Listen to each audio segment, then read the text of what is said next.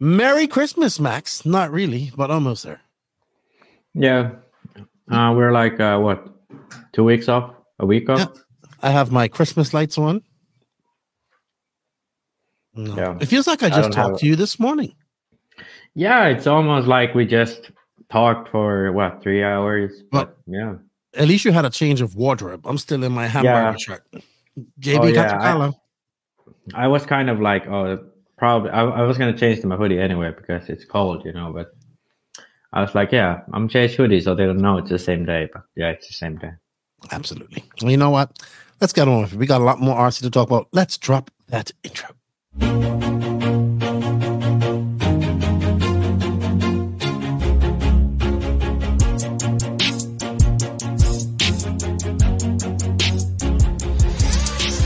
Nitro is the glory, but e-buggy pays the bills. Welcome to the No Name RC podcast. Get ready for some serious bench racing. But be warned, we speak our minds, express our thoughts, and sometimes things can get a little rowdy. hate, and he just was influenced by the hate coming from the left, the hate coming from the right. And let's get back to more club racing and less of this grabbing racing. It's hard not to be arrogant when you're always right. you know? See what I mean? That's exactly why people call you arrogant, Max. You may not agree with everything we say, but it's definitely worth a listen. And our pick, can you stop whatever you're doing? Join your host, Lefty the Great, with co-hosts and guests as they get together to chat RC. Hey, after that race that I watched this morning, I have to talk about it.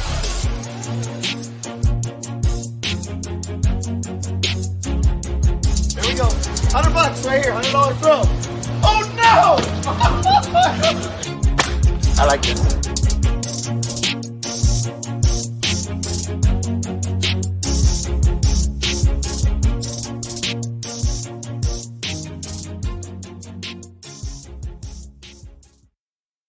Yes, indeed. Yes, indeed. Nitro's the glory, but E Buggy pays the bills. What's going on, everybody? Welcome to episode number 264 of the No Name RC podcast. And I'm your host, Keno White, aka Lefty the Great. And over to my left is Santa's little helper, Max Morton. How you doing. Maxie? Everyone, everything. Yeah, this is our I was reading, I, I was reading the professor of everything. Mhm. This is Yeah. our second session of recording here for the day. Uh, because this is a podcast that we had to break up into two sections. Yeah. And yeah, we're here to record because we still have some races to talk about, some RC news to talk about that we couldn't get done in our first three hours. And we have some questions to answer today. So without further ado, let's just get right into it and say thank you to everybody that supports us. First off, thank you to all of the NNRC squad around the world. Without you guys, none of this is possible. Thank you for all the support over the last five years. It has been greatly appreciated. And we look forward to continue for years and years to come. Also, a big thank you to the NNRC patrons and YouTube members who go the extra mile. If you wish to support the podcast a little bit financially, you can by going to the Patreon, uh, the links in the written description of this podcast. Also, companies that support this podcast, we thank you. Thank you very much. We couldn't do it without you either. Thank you for all your support. If you're a company you think this is a great platform to advertise on, send me a mail, send me an email, shoot me a message, whatever you want to do. Smoke uh signals, telegraph, send it by Raven. I don't care. Send me a message. They are Invisible Speed, High Tech RC, Sun Pedal USA, Sidewinder Fuel, Hot Race Tires, Mayako, Beach RC, Techno RC, Clinic RC, Ignite Design RC, Stacked RC, Donathan RC, Racecraft USA, the Florida RC Championships, Elite RC Productions. Shout out to my boy SJ Racing, and uh, Dream Shout Jr. Get your cars built by him. Shout out to House of RC, RCGP, our drivers, Dave Ronnefalk, Jared Tebo, Robert Batlle, Alexander Hagberg, and Maddie G. We have links for all of those companies in the written description of this podcast. Some you can save some money, some give us some money, some don't have anything besides a link. If you do purchase anything from these companies, just let them know that you heard about it on the No Name RC podcast. All right, Max. Um, since we nothing has happened and developed in the last three, two and a half hours since we last talked, yeah. we're just gonna go right into. Ooh, ooh, ooh. I did forget one thing. Did you see that Rock was in an accident? Oh, yeah. It happened on EOS. Yeah, Borak and a couple of other French drivers he was traveling with. They got the car got hit. Yeah, well, it was uh, it, it was uh, Wesley Van Helmond's uh, birthday. Mm. So they had gone out, and uh, I don't I don't know what happened. Whatever happened. Oh, no. um, There was five people in the car. So there was Wesley, Burak, and uh, Colin. Can't remember his last name, and then these two French drivers. Uh, and these two, both of these French drivers were got hit really bad. So they they were in the hospital for a while. Um, but luckily, everyone's alive. Everyone's uh, good now and healing. So, yeah. I regress. I apologize. There was not another car involved. It was ice on a corner and they lost control. Okay. Yeah. That's what I thought that there wasn't another car. I apologize. I don't. Yeah. I I don't know what happened, but yeah, obviously it's an unfortunate accident. Yeah, hopefully. yeah, luckily, luckily in the end, the thing that got the most damage was the car, not the people inside. Absolutely. And uh, I saw that Borak like hurt his arm, and then the other drivers kind of hurt their, uh, you Yeah. know, that- uh, they were in the hospital a little longer. Yeah, I at least one of the French drivers uh, broke rib, ribs. Um, I'm not sure about the other, but yeah, two two got two people got hurt really bad. But Yeah. Yeah, but they, I believe they're out of the clinics and they are good and they are Yeah. home. Yeah, So, I mean, not good, but, you know, got some recovery to do. So, shout out to Borak Kilik and the Kilik family and uh all those guys involved in that. All right, Max. Uh, all right. So, we're going to go right into this. I don't think we should dilly dally or yeah, scallywag around. We should just go right into RC news because we still have some RC news. Silly season to talk about. A couple races we're going to talk about EOS Dawn, uh, Florida Carpet Championships, Fall Brawl. And then we are gonna, yeah, we're just gonna try to do this and geek out. We didn't want to do a six-hour pod. We wanted to split it up. Being as you know, we're probably not going to record again. We well, I know we're not going to record again until 2023, and then it's probably going to be after I come from Beast to the East and all that stuff. But we will be a Christmas show next week, Thursday at 4 p.m. And then I will do a uh I think in the following week I'm gonna do my last lefty off the record. And we will do it from and that will probably be the 28th, I think it is. And then I have to I need to take some time and chill out. And then I'll go to races in January. All right, Max. Um, so with that said, I say we go right into our RC news, and our RC news is brought to, brought to us by High Tech RC and invisiblespeed.net. Invisiblespeed.net will have have now got Ryan Lutz and Bruno Coelho on board to do their to help them out with the I guess the online clinics we want to call them. So make your speed visible at invisiblespeed.net. We do have an affiliate link. Click it there. Let's talk. Let's let's hear from Joseph what he says about it. Stop scrolling, you nerd. Learn something new with Invisible Speed. Are you the driver of this car? Yes, sir. Why? You just uh, won a free alignment. I had my car touched by JQ, and now I don't feel safe. I can say that he didn't did improve his time Yeah. 10 seconds and So his best lap. Last question Would you recommend the Invisible Speed course? Yeah, for sure. Spend your money. Good spend.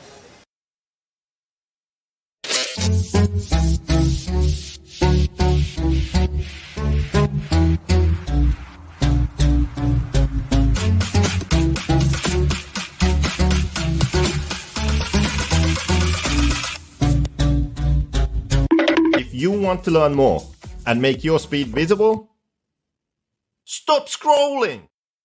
Stop scrolling, you Lewis Hamilton.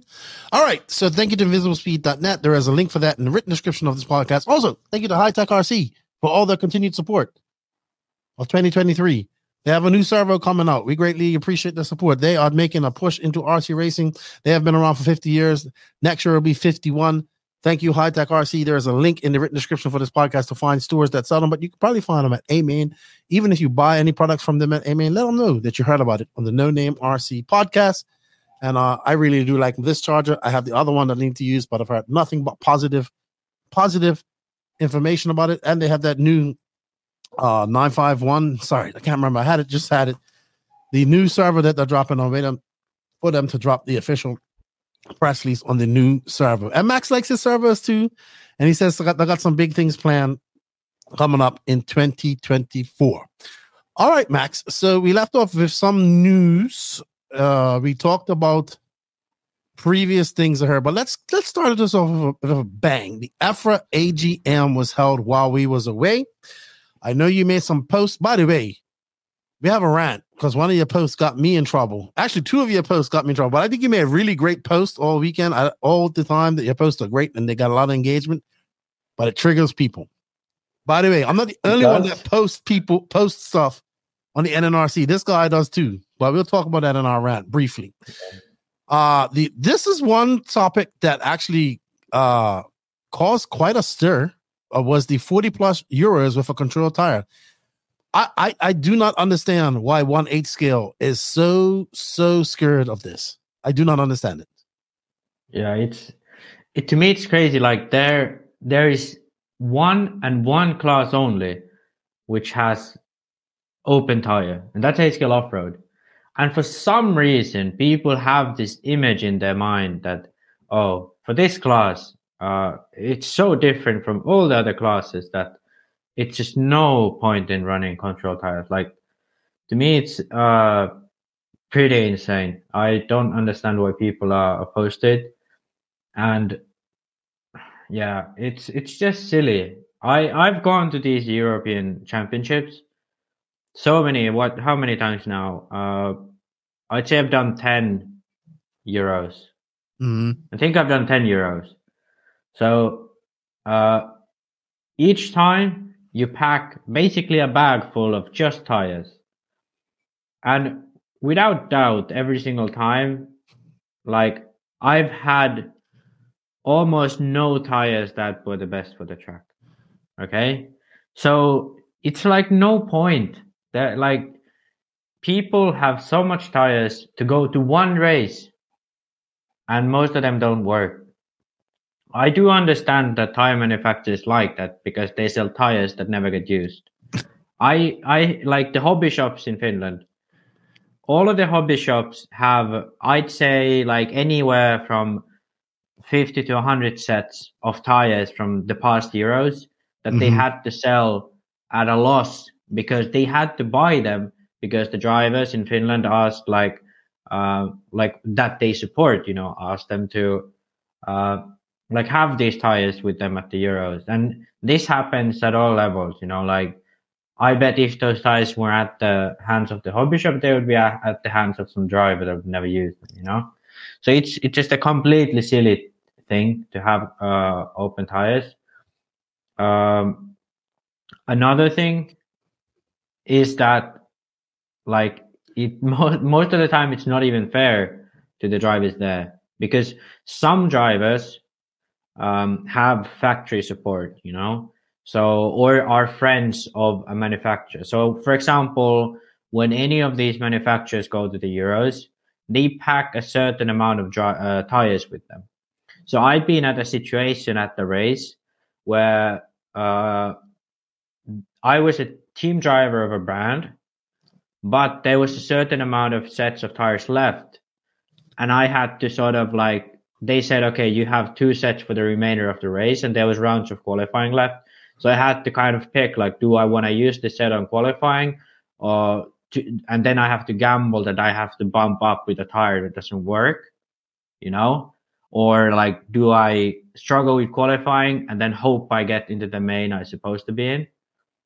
Because that manufacturer who's sponsoring me did not have tires for all of their drivers because the tire they brought the most uh, wasn't the one that uh, was actually used.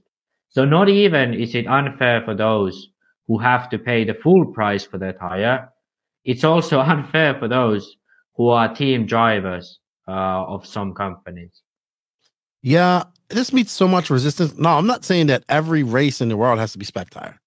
But I think every world championship, every European championship that I know of, and even amongst non national championships, they're all spec tire, right? Um, it it let's I'm gonna finish off on this and then we'll move on. It I think some people like I, I saw one comment say, "Oh, I did a spec tire and it just didn't work because the tire sucked." Well, the tire sucks for everybody, right? And then it kind of separates. I think here's here's what it separates. It separates a good driver and good setup guy versus a guy who just throws tires on his car and goes fast. Right? Yeah. There's plenty of races out there that do it. I've heard. I remember Ryan Mayfield at Ricky Weekend. We was having a chat, and he's like, "I think all time." Uh, I should. He he is a big proponent of spec tires. He says he understands that these companies have to make money, and he wants to make as he wants to represent his brand as much as possible. But he says for things to be absolutely 100% fair at these races, it's at these big races, and he just said like a nationals, a worlds, and a euros, it should be a spec tire. So kudos to EFRA. They're starting up with the 40 plus euros, and I hope it filters down to all the euros. And then I hope we see it in the national level. Yeah, and I, I just want to add up to this. Oh, what if the tire is shit? It's like I think it's down to like the federation to really because as long as the tire is good quality, so the gluing is good, the wheels are good, and there is not like a ridiculous amount of tire wear. Like as long as it's that, there's no matter in what how the tire is, you know. It can be slippery, it can be a little bit tricky to drive, you know. But like as long as long as it's like decent to drive, I do understand when it's super high grip and if people are gluing the sidewalls and stuff like that. Yeah, that's obviously dumb. But I think like when you do spec tire, you have to really put in the effort to test which tire is good. But if that's done to like an average level like good procedure, like the spec tire is gonna be so much easier, so much cheaper, and it's gonna level the playing field a lot. Absolutely, absolutely. All right. Uh moving on, we have no more Super Bowl for is it just for one eight scale, which sucks. I thought that was pretty cool. Yeah, it was the Super Bowl was introduced to one tenth uh, track IC and one eighth track IC. So basically, uh, Nitro on road classes. It was introduced some time ago, um, but now it's uh, off. And um, did they have a reason for it, real quick? Yeah. So from what I understood, the I I mean the proposal, as far as I remember, didn't really have any reasoning, uh, at least to that didn't go too in depth. But basically, it was that they felt that people had engines that were specified for Super Bowl. So Mm. these top drivers, they would bring an engine to the race that had like terrible mileage, but a ridiculous amount of power. So basically, it could have like three minutes of mileage, Mm-hmm. uh, but then the power was good. So they would put it only on for the Super Bowl. Got you. So Got you. I think okay, I can see where that makes you know, makes it expensive for the regular person. Yeah, obviously, I don't think it's that big of a deal, like because like ninety nine percent of the time, the guy who's in the Super Bowl is a pro driver. You know. But Yeah, I do. I don't get it either. The argument. I do understand like the argument that it's silly that everyone has to bring a engine that they would only run if it happens that they make the Super Bowl. You know. Well, not too worried about that. 10 scale off-road Euros in Malmo, Sweden. This is where the where the last Swedish Nats were held and where the kerfuffle hap- happened between Ronnefalk and Paulson. We'll talk about a little bit on that on the rant because I have something to say about that. Eight scale off-road Euros in Sacil. Is that that's Angaro's Ungaro. race? Yeah, Yeah, Angaro. So it's back. It's back at Angaro's race. This is like the third time in since 2015. Yeah, in 2025, it's most likely in um, uh, track. What's that called? No, oh yeah, yeah, that's good. But they haven't. They had a Euros two years ago, last year. Yeah, I know. So It's like these are the only tracks that are bidding. I know, like, but it's it's not really that they're the only tracks that are bidding because there are other tracks that would want it, you know, but they have bid and they don't get it, you know. Mm. Mm, interesting. Uh, all right. And Paul Worsley, no, no confidence vote did not go through. I'm shocked at this because I think the I know a lot of this came from the BRCA guys. I think Yeah. so. Yeah, he so is the from the BRCA BRCA. Yeah. So the BRCA representative um, presented a no confidence um, like vote. yeah, to get him what you call voted out because he's Yeah, like, but then he's kind of no old, one- right? Yeah, but no one seconded the no confidence vote. and then after that they had uh, a vote for like the pres- uh, chairman or whatever, and he he got voted into another term, I believe. So I know people were not happy with him after this last 10 scale Euros. Yeah, he's a very particular type of guy. Um, I don't know. I, I haven't like met met him recently because I haven't run 10 scale. But I think before he was quite okay. I think he was a bit too nitpicky with the rules. He left like the rules had a bunch of loopholes that wasn't dealt with correctly. Um, but then he was still really nitpicky with the rules. So it was kind Okay. of like silly a lot of the times. And the 10 scale has always had like insane rules, like no clapping during the race, uh, no commentary during the race, you know? Like you couldn't, like if there was an A main going, if you was in the crowd, you were not allowed to clap or ye- yell anything. Oh well, he would not have approved of the 12 scale routes. Uh so because yeah. Well, anyway, um Yeah, I think I think when I I had my rant against him, I think when we had our rant against him, we got some some people were messaging. Uh, one guy messaging, he's he's a you should have more respect for him. And then he said that on one of the comments, and even the English guys are like, nope, he was bad at the Euros. So Yeah.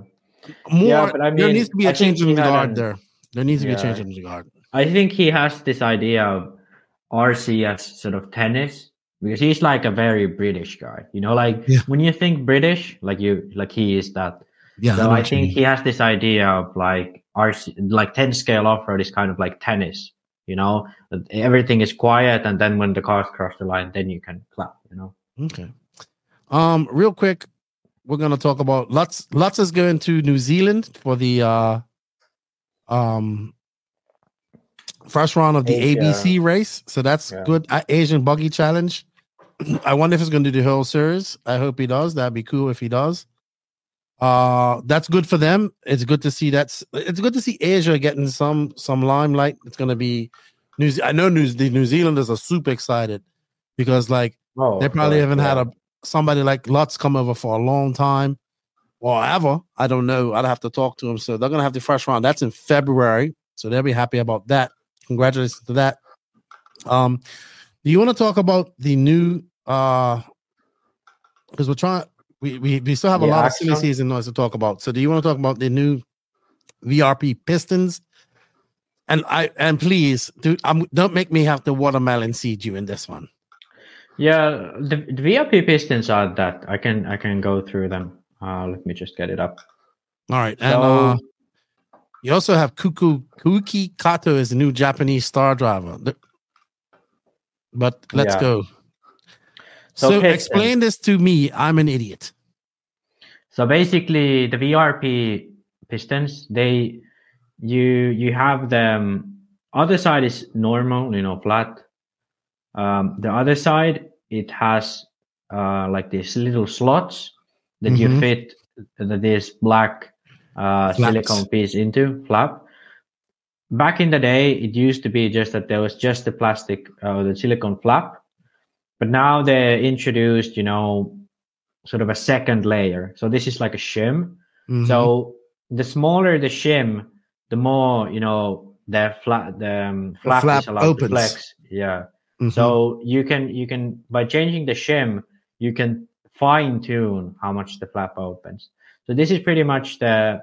It's kind of the same idea as the MIP pistons. They had like the different number of shims and so on, but I think this is more like um it's like neater maybe like it has like uh it takes less space on the piston and i think it's probably even easier to do this like manufacturing wise um but yeah vrp has been getting very into like doing stuff within rc recently um not only have they introduced these new pistons but they have also introduced like uh this new shocks uh, suspension geometry for the Agama N1. Uh, they Well, he has a whole the- setup for that. There's a yeah, whole and change. then yeah, and then like uh, obviously Jones, Tyler, um, he is now like a full-on VRP. Well, he's been for a while, but obviously he's a full VRP driver, and now uh, He has we'll the talk name about this in- yeah, and um, uh, I think there's so this sort of Sparko VRP collab going on right now. Well, I think um yeah, we'll see. We'll talk more about Sparko in silly season. Yeah. also congratulations to Tyler Jones, is gonna be a father, I believe, and he just got engaged. Really? Oh yeah. Alright. All right. Um, did you want to I know you want to talk about it. This new because you geek out on Japanese drivers. Oh, Koki Kata. Koki Kato. This is the the young guy that was this is the guy that was at uh the Worlds, correct? Yeah, he was at the Worlds, and he. I think the last podcast we ha- had. Um, He did did he do well in I- eight scale? Yeah, he won the eight scale nats in Japan as well. So I talked about that, and then Kanai was sort of praising him um, uh, for being like the next star of Japan.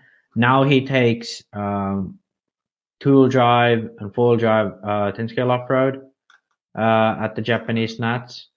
I believe I can't remember how he did at the eight scale um, Nitro Track Worlds, but he was there as well, and I think he did really well. Like I, I think he had like top ten rounds in qualifying. So like this is a very very promising driver, and he's only Max seventeen geeks year out. old. Max's favorite driver is Naoto, so he geeks out on Japanese drivers. No, but I think like I I'm fascinated by the history of like RC Mhm. and like when you look at the history, the amount of high end Japanese drivers there was, like Japan is pretty much where this whole sport has been born, you know? Mhm. Like RC racing started from Japan. So I think I, I get I understand that. yeah, so I think for that sake too, it's really good, you know, to have. Uh, that's kind of like saying that if NASCAR slowly evolved into a sport where there were only European drivers, and then you know an American driver got back into NASCAR, I think that's kind of the same that I feel, you know. Got you. All right. Well, we, we'll let you geek. I met two Japanese drivers uh, at the 12 scale Roger, Ishiuaga and Yamashita. Yamashita. yeah, Yeah, nice Yeah, guys. the other didn't speak much English, but nice guys. yeah. The other one, uh, I think Yaganasawa. Oh, Yaganasawa. Yeah, that was. He didn't come. He didn't the- make it. Oh, but um, the Ishioka one then. Uh, he Yeah, he was there. He made the A world. final. Yeah, but he also made the A final in touring Mm, okay. Awesome. world. Awesome. All right. Well, I think it's time to go on some silly season news that we have to finish up from our You previous. don't, you pod- don't, you don't want to talk about the new Axon car. Can we save that for another day? Because you're Okay, gonna go save it for another day. You're gonna geek off for 15 minutes on that, and we're on a time. You know what? We're on a time limit today because JQ needs to use the StreamYard in two hours. So you know we gotta we gotta go through this stuff pretty fast. So everybody can blame JQ for this part of the pod. And you're going, you're leaving tomorrow, so we can't record tomorrow. Yeah. So you know, all JQ's fault. And silly season news is brought to you by Sidewinder Fuel. Sidewinder Fuel has been made by Morgan Fuel, has been collaborating collaborating with many of the world's top drivers for over 35 years. This has enabled them to test their fuels in many of the most challenging situations and take the development of competition fuels to the next level. The result is Sidewinder, the market's most powerful racing fuel. This fuel has been track tested and proven by national world champions such as Ryan Cavalieri, Ryan Mayfield, Greg Degani, Mark Pavidis, and many more. Their current top driver is Little Bump. These drivers appreciate that Sidewinder is blended perfectly for the high performance needs of competitive racing. Don't let slip, don't let victory slip through your fingers. Purchase Sidewinder today. All right, you like that? I like Wow. that. I thought that was Yep. pretty cool. You're gonna become um, voice A actor. radio voice. A radio Yeah. voice. All right. So being as we talked about Sparkly Sparky sparkle uh they are making a push in America. So I believe Pavidis is going to be driving for him. He just recently was he won toys for Tots with them uh at the Drake's track at Palm Desert. We went up. Did you ever go to Palm Desert? No, you didn't go to Palm Desert, did you? No, you didn't. We No, went no, like no, the year after. Yeah. Um, he won. He, no, he didn't win. He came like second to Drake. Yeah. Uh, he was at the recent this past weekend at the U.S. Open at Adobe RC Raceway. And I don't think he's getting paid or anything like that. I just think he's getting probably No, product. no, no. I think Yeah. Pavidis is kind of just enjoying RC right now. Yeah, so I, I actually chatted up with him a bit uh, uh, through Facebook, and also actually I was watching the live stream by Mod, and I, he was there on the commentary booth or whatever, and I Mhm. was uh, chatting him up on a YouTube chat. I was awake at night.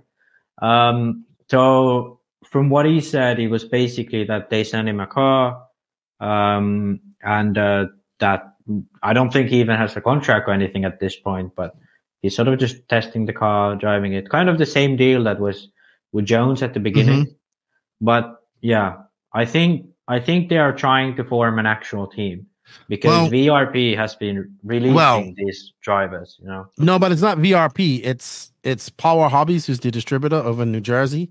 Uh, my buddy Mike Cass out of Vegas is actually the West Coast manager manager now. He's kind of had this car for a few bits, a few few months now. Uh, the e buggy is coming out in January, and this now remember I said in the previous podcast I think Kyosho is going to make a lot of inroads this year, next year as well as S Works. I think this is going to be one of the cars that makes a lot of inroads as well. The one thing that's going to hold it back for now is not having a truggy or e truggy compared to Kyosho Yeah. and, and S Works. But uh Sparko seems to be on the tip of everybody's. My buddy Kevin Winters had one at Fall Brawl, and he was telling me about it. And he says a lot of guys up in the Northeast are starting to switch over to them.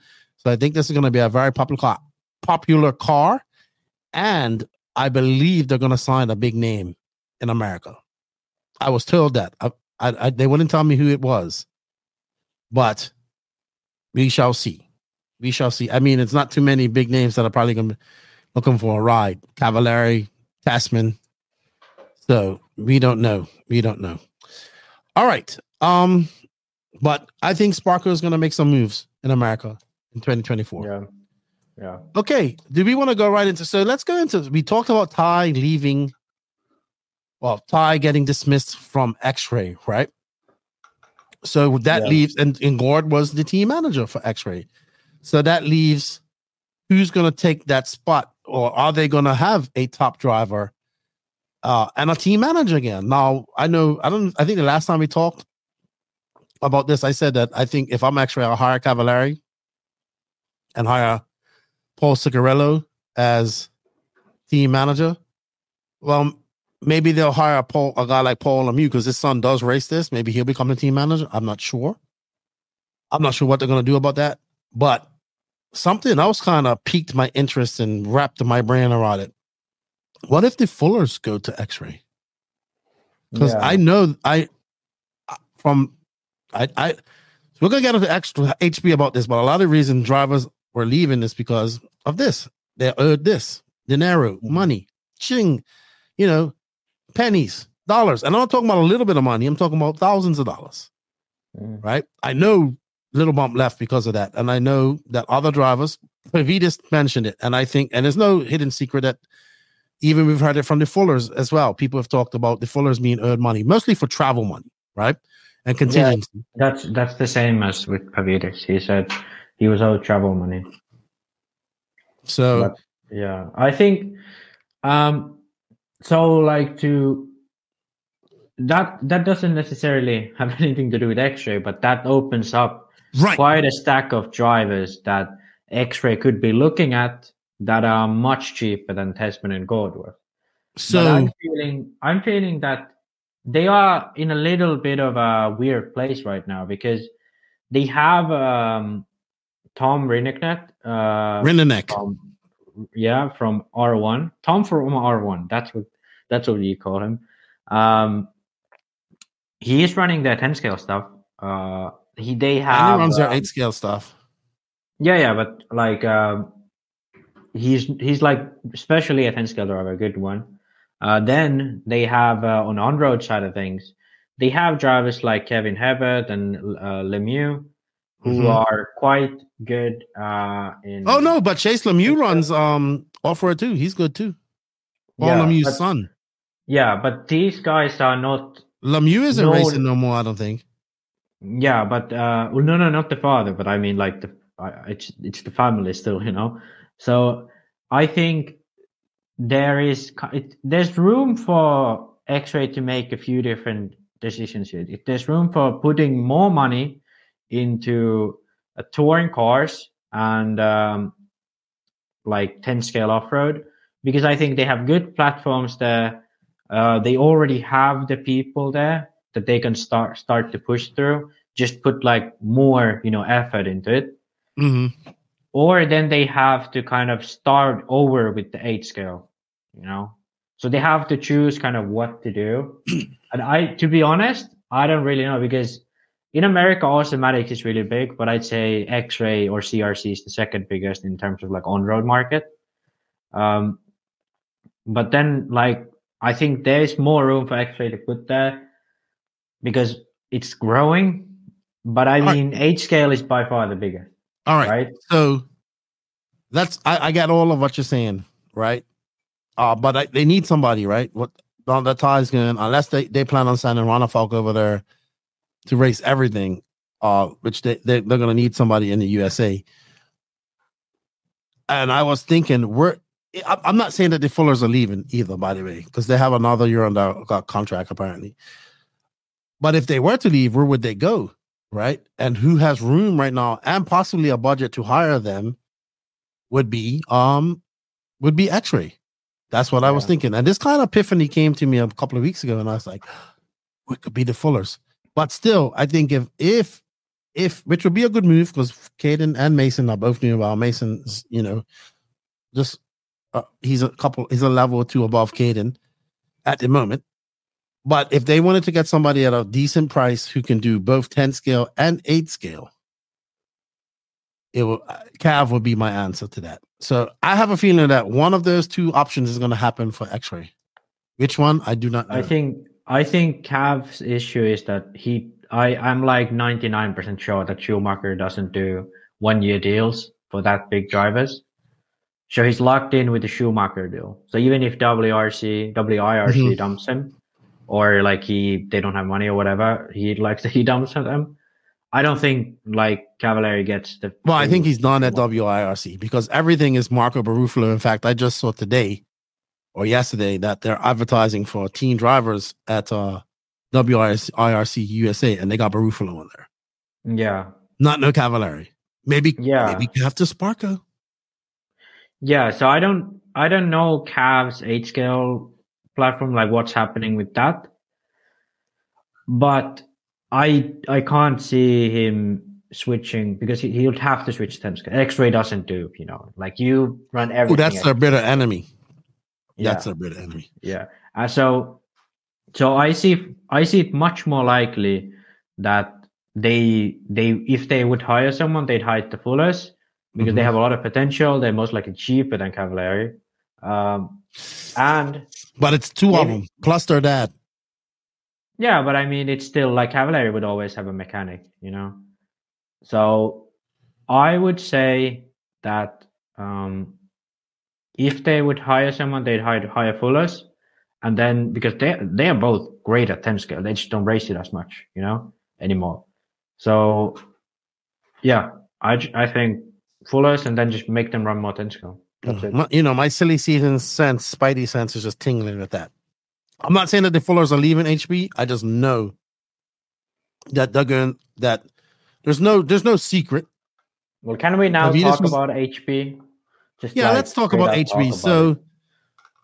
future of HB. This is going to trigger all of the HB diehards out there, just like your post triggered them, and I got blamed for it, which wasn't even bad. It was the little bump leaving post. So, um, yeah, we're seeing uh an exodus of HB drivers. A lot of these, a lot of diehard H, uh, HB guys are leaving. Colin Herzig, he was there. He was with HB for a long time.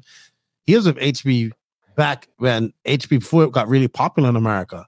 Um, sorry, popular in California. We saw Little Bump Yeah. leave. Um, who else has left that the other day? Uh, that was not, and, and at the same time, I see people are still staying. Right? They just had, you know, how everybody was posting that they're still going to stay. Still a popular car in the southeast. Lots of people have it. It's still a very popular car in America. for many people. But it's no secret. I've been hearing how people have, it's hard to get parts uh, r- worldwide. I've heard how people are are saying they're waiting for kits to come. Like people have ordered kits and, and like 10, 20 kits and only got five. So this is, seems to be something very similar to HB. If you even want to go back to when Ronnefalk left, one of the reasons that he left, or the main reason was because of the like firing of what's his name, Oscar uh, such and such. Janssen. What's his name? Oscar Janssen. O- Oscar Janssen, who had been with HB and Neidhart for 20 plus years, Yeah. their electric guy does all the electric stuff, and out of the blue, he's just fired, right? Yeah. So that was one of the reasons, if not the main reason, yeah. why Adrian and whatchamacallit got out. Like they kind of started writing on the wall. Yeah. Yeah. Janssen Um, was the guy who uh, started Orion.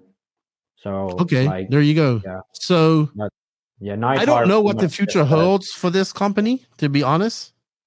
But with drivers kind of leaving, and and look, drivers leave for all types of reasons, right? It's, it's Yeah. but I'm seeing a lot of diehard HB guy is gone, leaving. Yeah, but I mean, I think when it's not like Pavidis didn't get paid. It's Pavidis, Lil Bump, uh, and most likely from what we've heard, Fullers, you know? Mm-hmm. All of these drivers have not gotten paid for travel for like for a while now. And it's no secret um, that HB has been in financial trouble for a while. And we've heard this from many people who are have worked very close with closely with them, sold their kits and sold their parts and whatever, and been very like closely tied with HB.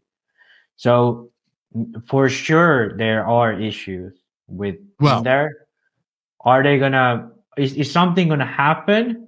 Are they gonna just stay or what's happening? You know Well, I have a letter You have a letter? here that they must have sent out to HB drivers. And here's what it says.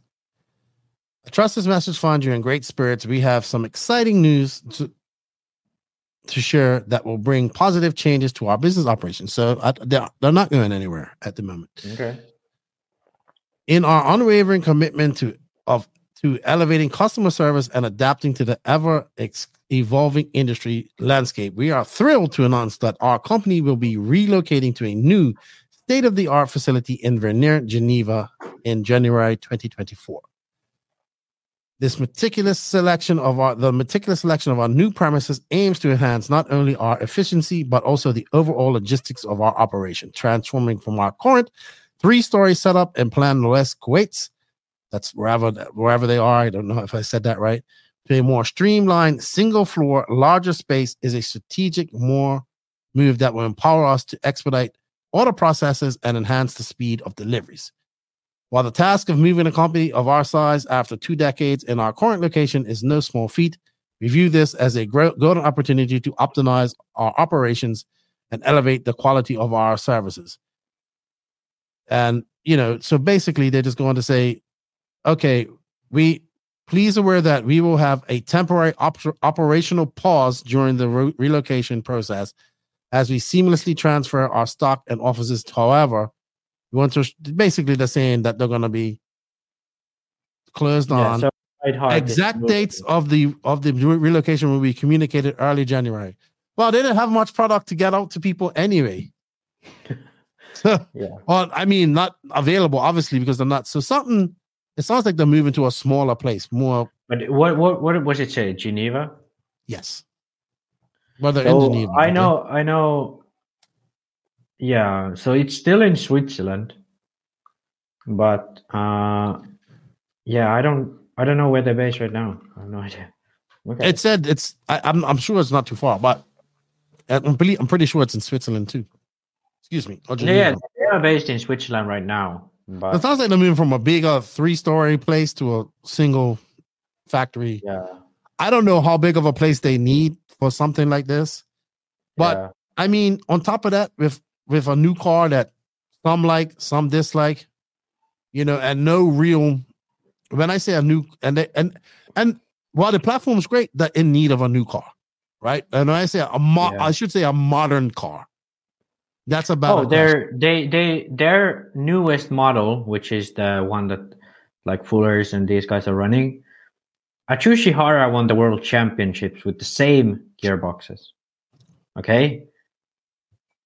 Like I think Caden Fuller wasn't born. I think those gearboxes are older than Caden Fuller. Okay. 2008, 15, 2008 to 2018 is 10 years. How old is it's 15 years from now. Yeah, he's How about old is- 15. He's probably So- just being born. Okay, so the HB H scale buggy gearboxes are older than one of their top drivers. Okay, so that's just to paint the picture of how outdated some of the things on their car are. Well, Just just to paint picture. Uh, may I we'll see. Maybe moving to this this new facility will help because I know getting parts has been an issue. So hopefully they'll get parts that they need and the support they need. But when I see diehards leaving, like regular guys, regional guys leaving and getting tired of it, then something's up. But we'll see. I mean, I don't think they're going anywhere. Being as they're moving, and also we, it's no it's no lie. It's been up for sale for quite some time. So Yeah. um I don't know if it got sold. Maybe it got sold. Who knows? But then, you know, the- why not just but I don't think it did. I think they're just moving.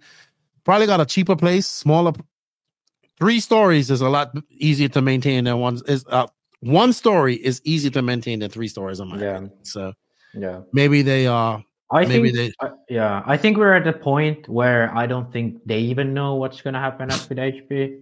I think like it's kind of now they try to get everything working, hope that they get kits sold, and hope that their pro- pro- process is better.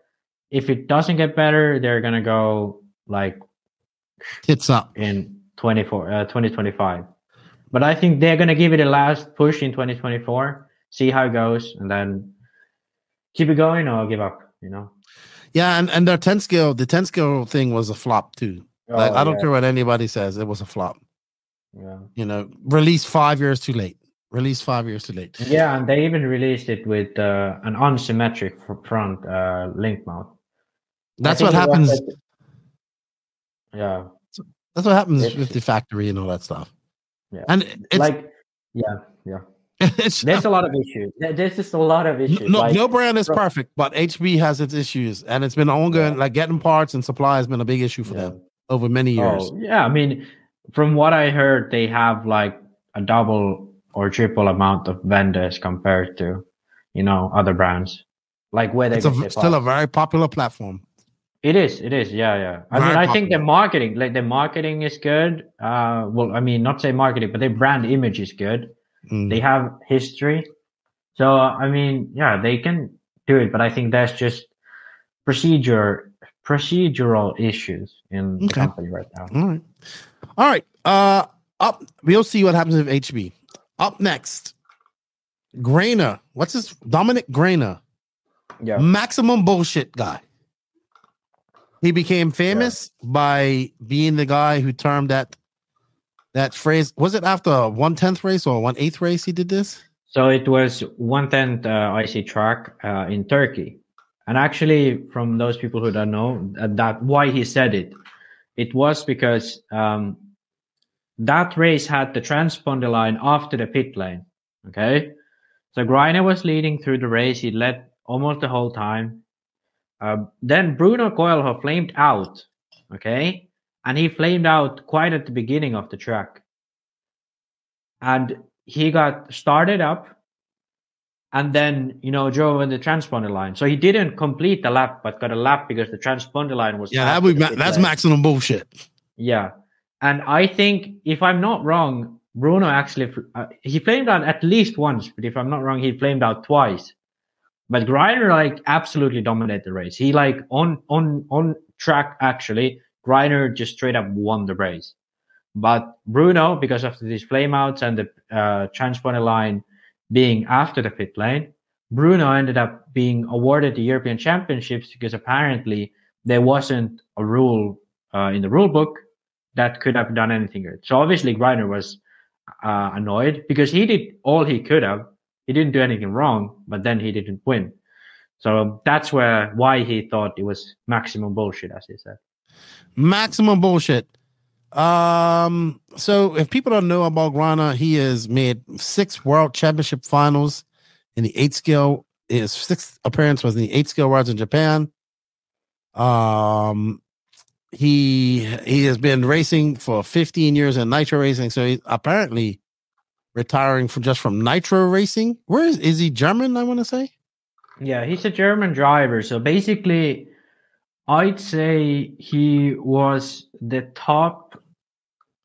I'd say like before Balestri was as good as he is now. Uh, Dominic Greiner was the top driver in the, especially in the one tenth on road category. Mm.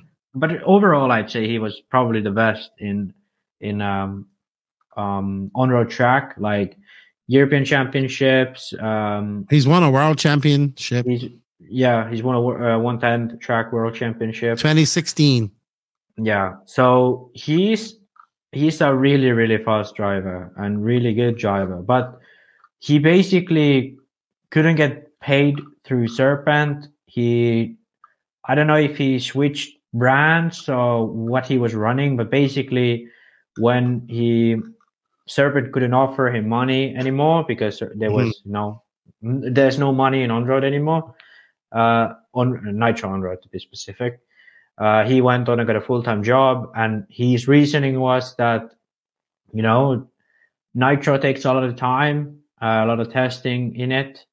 Uh, you're competing against drivers at on Infinity who have like so much more money, they get paid, they don't they don't need another job. Um, like yeah, just not worth it to do and not capable to compete at the level he would like to, you know, when doing a full time job. But then, you know, um, so he wasn't with Serpent for the past few years. So, uh, however, now, uh, after I think it was a few days or a week after that uh, uh, announcement, uh, it was announced that he's going to join uh, Serpent again. But this time he's racing, you know, just Electric. electric. Yeah. So what I believe is he's still into RC, you know, like it, it doesn't go away. Um, I think he's, um, I think he's just gonna race uh, and test um, and uh, like see how it goes, but still keep his, uh, you know, day job. Yeah. So Sounds I like think it. it it's an to me. Uh, when I saw this, I was kind of like, like, is this gonna be a thing for a lot of guys in a few years? Ty being perhaps the first one. like a, a part time job. We talked about this having a part time job and doing RC part time. You know, get No, no. making some money off RC, but Yeah, but Not I mean, to not live off. necessarily, not necessarily just that, but basically a driver who's a world champion at the Oh. very top end of the level, but like maybe they race a class that is not that popular, or maybe they have dwindled down just a bit where they can't really keep themselves as top name anymore. Mhm. And you know, a one time a dominating name in RC, uh, almost completely out of RC in terms of like being in their profession, you know. I think it's Absolutely. a, it's an unfortunate image, but I think that's kind of where we're headed to. RC as a, a hobby, it has grown massively, but RC as a professional sport, I mean, it's it's it has to be said, it's shrinking. You know, unfortunately. It is. It is. It is. Absolutely. We talked about this uh in the previous podcast with Ty. All right. And final silly season news because I haven't really heard anything else. Schumacher advertising for an engineer. Hmm. Yeah. Does this mean one of two things? An engineer is leaving. And I think the only engineer is Trish. They have a few others, but Or is are they looking to do uh, or like you have in your notes, eight scale project finally on the way? Yeah, I was thinking, yeah, obviously it could be that someone's just leaving, but I mean, it could as well be that they, yeah, they they are looking to start officially the eight scale project. Who knows? I mean, they have Oh, they already have an European championship under their belt in eight scale off road. They do. They do. They The do. electric I mean, what if? But what if somebody like Trish is leaving? Not saying that it is, but what I don't is? think, yeah, I don't think Trish is leaving, but uh, they do have they they do have engineers on the on-road side because Trish Trish Okay. only is on the Does off-road. off-road. He, ha- he, I don't Mhm. think he has anything to do with on-road. Yeah, because he Um, was not at the at the Worlds recently. No, no, he was They at the Florida Carpet yeah. Championships though. Yeah, they have different engineers for for on road and off road. So I mean, it could just be that you know someone's quitting, um, but it could be that they just need some extra hands there. And I thought I thought it would be good to bring some positive news. You know, a brand, you know, getting new people working for them. Clearly, if you hire people, usually you're doing good. You know, you're um, scaling up your operation. So at least some people are doing good in the industry, which is good to see. Absolutely, absolutely. It would be interesting to see what that uh, equates to, and if it's somebody For that's leaving, or they're bringing on somebody to do what you thought they were going to do. All right, uh, we have no more silly season news. We will keep our eyes peeled over the next couple of. You know, silly season kind of happens after the holidays. So if by the time I do my next recording and we hear something, I will talk about it. But that's all the silly season news we have for at the moment. Unless I missed out something, uh, I don't know. I do not know. All right. Um, let's move on. Do we want to do? Que- let's do questions real quick. I think we should do Yeah. questions. So we have some questions. We're not going to get to all of them because we are on a limited time this week. But I know this is your last chance to ask questions for the year for the year max. So I know you really want to do this. And uh, yeah, we want to thank you to Beach RC for bringing this to you. Uh, if you guys want to support us a little bit more, you can go to beachrc.com. We have a link, an affiliate link in the written description of this podcast. And uh, I hope you guys use it and help us out. And thank you to Brent and Lucas for all the support. I got to hang out with, I didn't get to hang out with them much, but I got to see them up at her recently at the Fall Brawl, which happened a couple weeks ago. So check them out, order up some stuff, use that affiliate link, help us out a little bit, and we greatly appreciate it. All right. So we do have questions. Uh some of them are repetitive, some I won't ask. Like, you know, we, we get asked qu- these questions quite a lot. The same questions over and over on this podcast sometimes. And I have to control you from geeking out too much. All right. Josh Sargent, what's up? Saw him at Fall Brawl. And he had one of these mentally broke down moments at in his race. He went from first to last before the first lap was over. Uh, but that track was really hard. He says, How do you stay mentally in the zone throughout the race weekend? I find that the less track time I get each day, tons of practice, less in quals, and more none and none before the mains, I find myself making more stupid mistakes due to lack of focus by main day. So basically, what it's saying is practice is fine because they have open practice. They could go up and up and down as, as much as they want. But when he has to have time in between qualifiers and stuff, that's when he when he kind of sucks. He loses focus, I should say. It's not suck. Yeah. Well, there are like few different things. One often is that you're kind of not one with your car. So a lot of people, especially in America, have this where they don't really practice. They only race, you know. They don't go out to the track just to have a day uh, to practice. So a lot of the times you don't really ever feel connected with the car. So that's one thing because for me, like when I'm feeling good with the car, I can just drop it on the track, do a warm up lap, and then I'm good, you know? So that's one. Having a setup where you can trust the car, it feels to your own. Um, another thing is like, um, kind of to at, like walk the track, you know, try to memorize the track, you know, Uh, it's kind of hard to do that because they can't. They don't have time in between races. It's going constantly. No, no, I mean not not between races, but like prior to the day, like in the morning, like walk the track, try to, you know, paint an image in your mind of the track. That then you have a much more, you know, connected um, image of the track in your head. And when you go into the driver's stand, you're not immediately like, oh shit, like what am I doing here? Um, this is this you do kind of like over the weekend, you know. Um, then also one more thing. I mean, this is something that I guess I, it depends on what level driver you are, but this is what like professional, like full scale drivers do a lot. Um, and I bet some of the RC pros do this as well. Basically, just drive the laps with the transmitter in your hand and your eyes closed, and then time yourself. You know, um, because uh, like you can do this if you're if you are at their home track, you done like a million laps around it or whatever.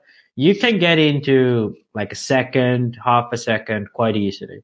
When you are like a really good driver, you can get into like tenths, you know, of your Mhm. average lap doing that. But when you're not known to the track, you can be like seconds off, you know?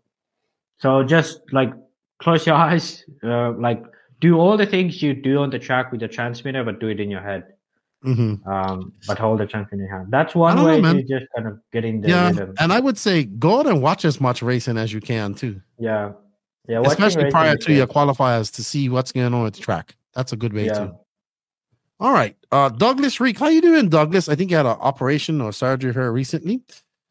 Uh, he wants to know: Will you and Max ever come to a race in Minnesota? I, I, I never say never. If it works out, you know, I don't know where I'm going to be in two. I don't know where I'm going to be after January. That's how it works out. So anything's possible. As for Max, probably highly unlikely. I don't.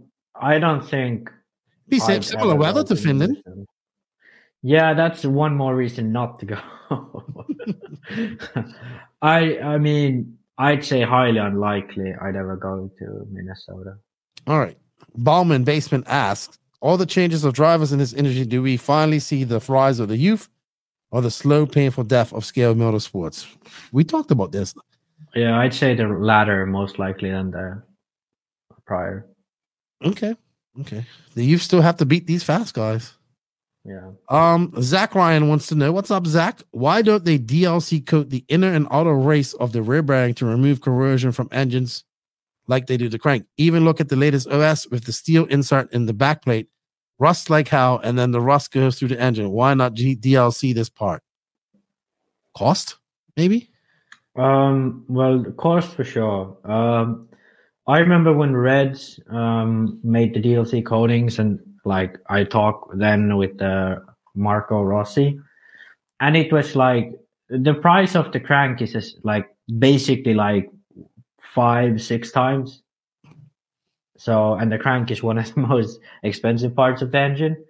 So, yeah, there, there is like, um, there's a lot of cost into like proper DLC coating. Like, yeah, you can get some DLC coating, which is not really that high quality, uh, from somewhere. Um, but it's really expensive if you do it properly, which is what you would do for engines.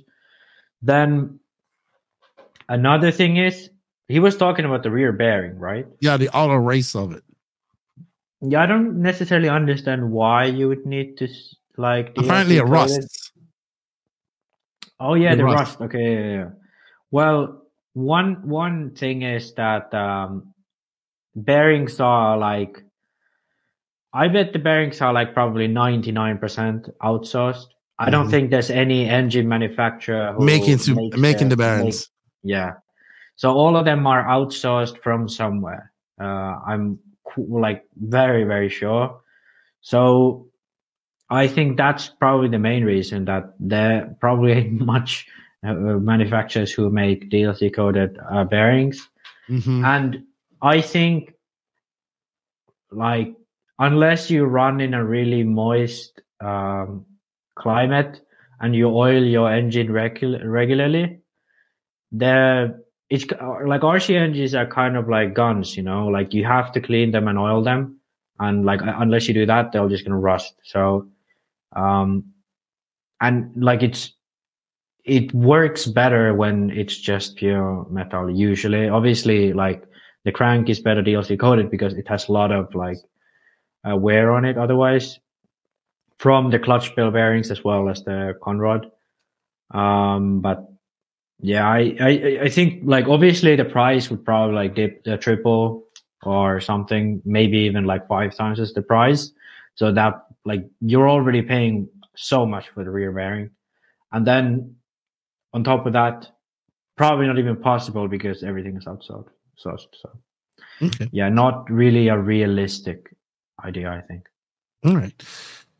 Yeah, I would have to agree with that, especially the bearings outsourced, coming from other uh, companies, and I mean, maybe that plate he's talking about, but yeah, we'll see. Yeah, I don't I don't know. I think like at least me before every single race I do, I tear apart my engine. He says the so the, the latest OS has a steel insert in the back plate. Yeah, that's that? it's it's just too expensive for like a very minimal gain. You know, I do understand like the conrod because it actually lengthens the life of it by a crazy amount. But anything else, there really isn't no point. Paul Rodman says with the AE and others releasing new cars or revisions, will Tekno release a 2.2 or 3.0 after having input from Maifield from the, uh, from this last year? I say it's a possibility. I'm pretty sure they will uh, do Probably, something like that. And he also asked, "Do you agree with that?" Do I agree? Yeah, yeah, yeah. I think Yeah, I would agree with that. Maifield. I, I bet Maifield has changed quite a bit on the car already. Yeah, yeah, I would bet so too. And he says, "Will they ever make a 10 scale wheeler that you don't you don't you don't you have you unanimously competitive?" Uh I don't think Tekno is going to put any more money into 10 scale that four wheel drive. They're just going to. I think they have no interest. I, I was listening to Maifield on Wheel and Trigger, which was a great interview by the way on Brent's podcast. It was very good. Uh, and he said, and I've heard Tekno say they just have no interest in in getting into that 10 scale market too much. But with that said, anything's possible. And I definitely think we're gonna see a new Tekno car come out very soon with uh improvisions from from from Maifield, you know, of Yeah, after think- input. But I do I do have to say the 10 scale to the 10 scale market that there are probably like six, seven, maybe even 10 tool drives out there that are like used around the world. And there is almost no difference between them whatsoever. Like, and same with full drive apart from the Schumacher, the obvious one, because that one has a belt drive. So in the 10 scale market, the difference between cars is not a lot. They are already quite high end in terms of performance. They are in general cheaper. Um, uh, so, and they wear down less. So in terms of like sales, like you, like you much more likely sell one or one or two eight scale car, uh, cars per customer a year versus someone could run the same tool drive for two three years you know so much less money to be made uh it they they cost much less so obviously less profit uh and same like monetary wise less profit and i don't i don't know exactly but i i'd be pretty confident to say there are more more eight scale cars around there that there are 10 scale offer Oh, I'm confident of that. I'm 100 percent Yeah. confident of that. Yeah. Yes.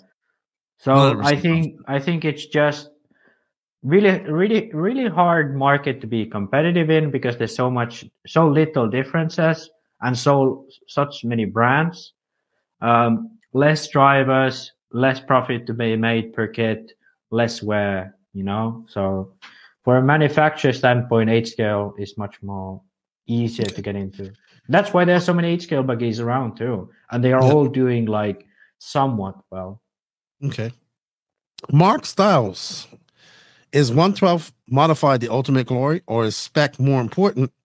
Because that's what pays the bills for manufacturers. And how will things look by the time the next 12 scale world championship is run in two years' time? So I'm going to say this I'm not an expert in this class, right? But I will say this the spec, I, I'll look at this like stock and modified in America. In in 12 scale, I'm not gonna lie. Every time them I, I like the spec class too, they're fast, but man, I tell you, those modified cars were exceptionally fast. Like I wouldn't even think of trying to drive one. No, it was just too fast for me. There's a select few, there's a select bunch of people in the world that can drive those things at the speed that they were going. Now the spec class was had a way deeper competition feel field, and that's where the money is. Just like in stock and modified in off-road. In off-road in America, Modified is like 12 scale. It's it's where it's it's where people go who are re- like professional drivers and all that type of stuff. And stock stock has its professional drivers too. Stock professional drivers, but stock is a more competitive, more money making uh venture for companies because a lot of money to be made of. I think one of the reasons that these these things are popular is because if you if, if you have a look, I'll be honest with you, a 13.5, I think that these mod so let's put this if I can put it the best way I can think of it in my head. The, the modified cars are gonna be fast no matter what. You know what I mean? You can put I don't I think they have a limit to turns you can put on there. I'm not sure. But it comes to a point where it's too fast, right? And you can't hold on to it you can actually probably get away with it being a little bit slower at some point if it handles better. But when it comes to a spec class of a spec motor, it could come down to somebody who knows how to build a motor and tune a motor and all that type of stuff more. That can mean a difference between that can that can make up for driving ability. Does that make sense? Or make up for a bad handling car? Does that um, do you um, understand what I'm saying? It's kind of like I can have a motor with more power that's been tuned for more power, but still in illegal limits and pull you because I'm got I, I can beat you because I have more speed versus just a just a touch more. I could be wrong, but that's what I'm trying to yeah, that's what um, I'm thinking in I my think, brain right now. I think currently the 13 fives are powerful enough where the gains to be made are really, really small. Okay. So I, I I would have to, I I have to say I don't have like full confidence in in that, but I would say that the more powerful the engines, the less likely there is. You know, when you're running a twenty like seventy point five, like that little bit of an edge does give you much more because you're like always struggling for power. But thirteen point five, like you are gonna be driving a little. Yeah, but if you got if you have a car that's a little bit faster, just a little bit, just a little bit faster because I'm gonna tell you. So, did, so when I watched this race, I'm, I don't mean to cut you off, but I am. when I was watching this race coming on that straightaway and that had that turn like that, that at the end of the straightaway. Yeah. Now them to me, them spec cars were able just to back off a little bit and go around them because they weren't going fast. Yeah. They were able to get on the power a lot sooner.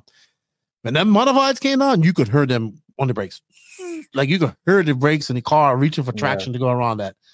So, and then it, you know, there's all those 13 fives, that, that, you know, you could win that. You could win that race on a straightaway. You know what I mean? Or power coming out of the corners and stuff like that. Whereas the modifieds are all around equal. Even the specs are all around equal. But it's just it's so much money in that, right? It's so much money in this back class. Yeah. I don't know. I kind of I I think like before I was of the opinion that like everyone should just run mod. Um but now I think due to carpet racing in off road, and then also looking at how it was at the worlds in off road, where it was a surface that was much more difficult, but these pros were still running like uh, like insane amount of power because like they are just like as a drivers you kind of need to maximize everything you can have mm-hmm. and then seeing that in most of Europe, the modified touring class has like almost died completely. So I think I've uh, same with um, the 12 scale. So I've kind of come to these days believe that a some form of spec class will be the new modified. So yeah. I think I you think, think that's right gonna be the class now, that all these guys run? and strive for? I think, for example, in Europe right now, uh, they have 6.5 Blinky. That's the modified. They don't have an unlimited modified class anymore okay. in Europe. So, for example, that European Championship Hagberg one, that was 6.5 Blinky. Mm. And then the spec class was 13.5 Blinky. So I think that is going to be the future of um, modified it's gonna be that there's like kind of like in in um in full scale like it's not that you can't run you know um you can't run like an any sized engine you want in f1 or even motocross or rallying.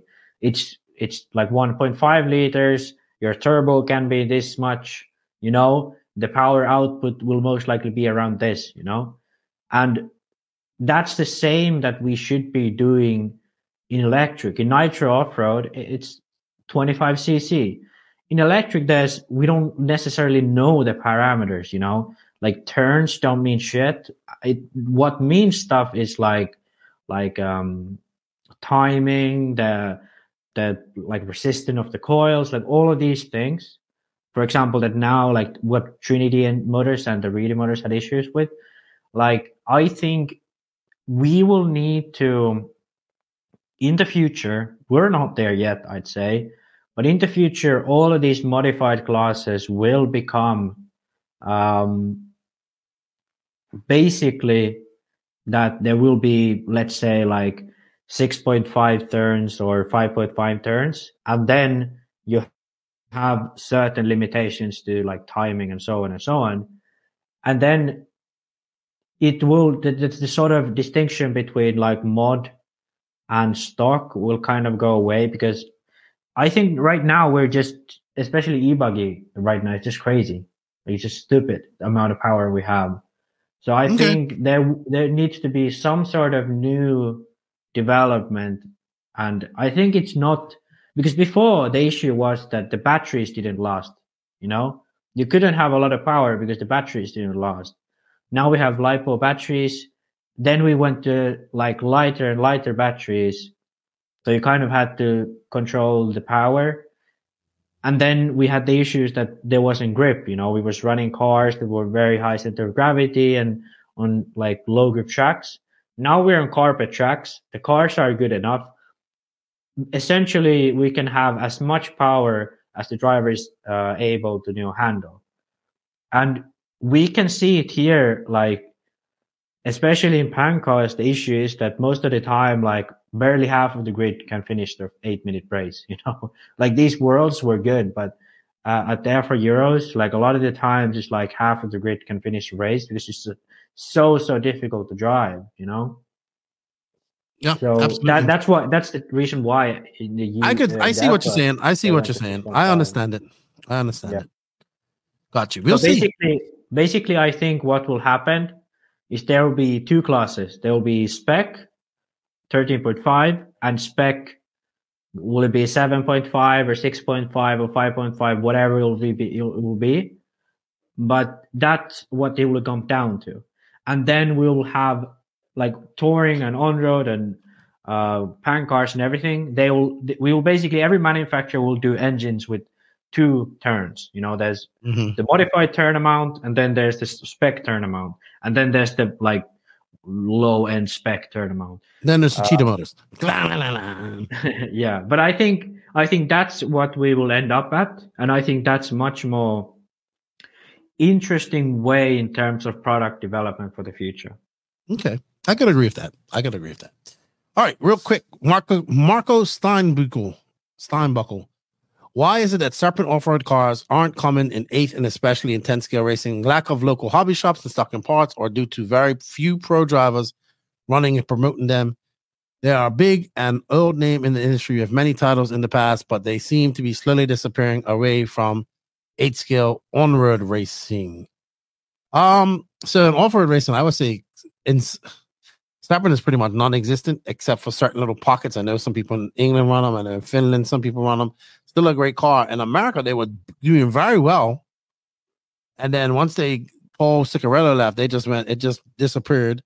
I don't think there's anybody run. I, I saw a Serpent truck at one race, but slowly dis- disappearing, and that and that in turn leads when there's nobody out there running the same car as you, you can't get parts from somewhere. It just leads to the demise of that. Uh, as for Onroad, I don't follow it enough. In GT, they seem to be very popular. But GT is a niche of a niche of a niche. Um, just great quality car, right? But you definitely don't see Serpent like you used to back in the day. More cars out there too. More cars, Infiniti, this, you know, all these type of cars, all these touring cars out there now. Everybody making them. It's it's it's become a very and and just on-road itself has gotten smaller. And they kind of stopped focusing on off-road and put and like they all went all in and on-road, but I think it's it's a it's a very dying it's it's Well, I don't Onward needs an injection of new people. Because I'm going to tell I you at this think- recent 12 scale awards, if I can say one thing, there's like one 14 year old kid there. Yeah. You know, most of them were grown men or older men. So Onward is more of an older man's man sport, it seems, in, in this world. Yeah, but I think what comes to Serpent, it was basically that they was doing quite a big push in America. I'd say like what 2015 onwards, maybe. Yeah. Until when uh, Paul left.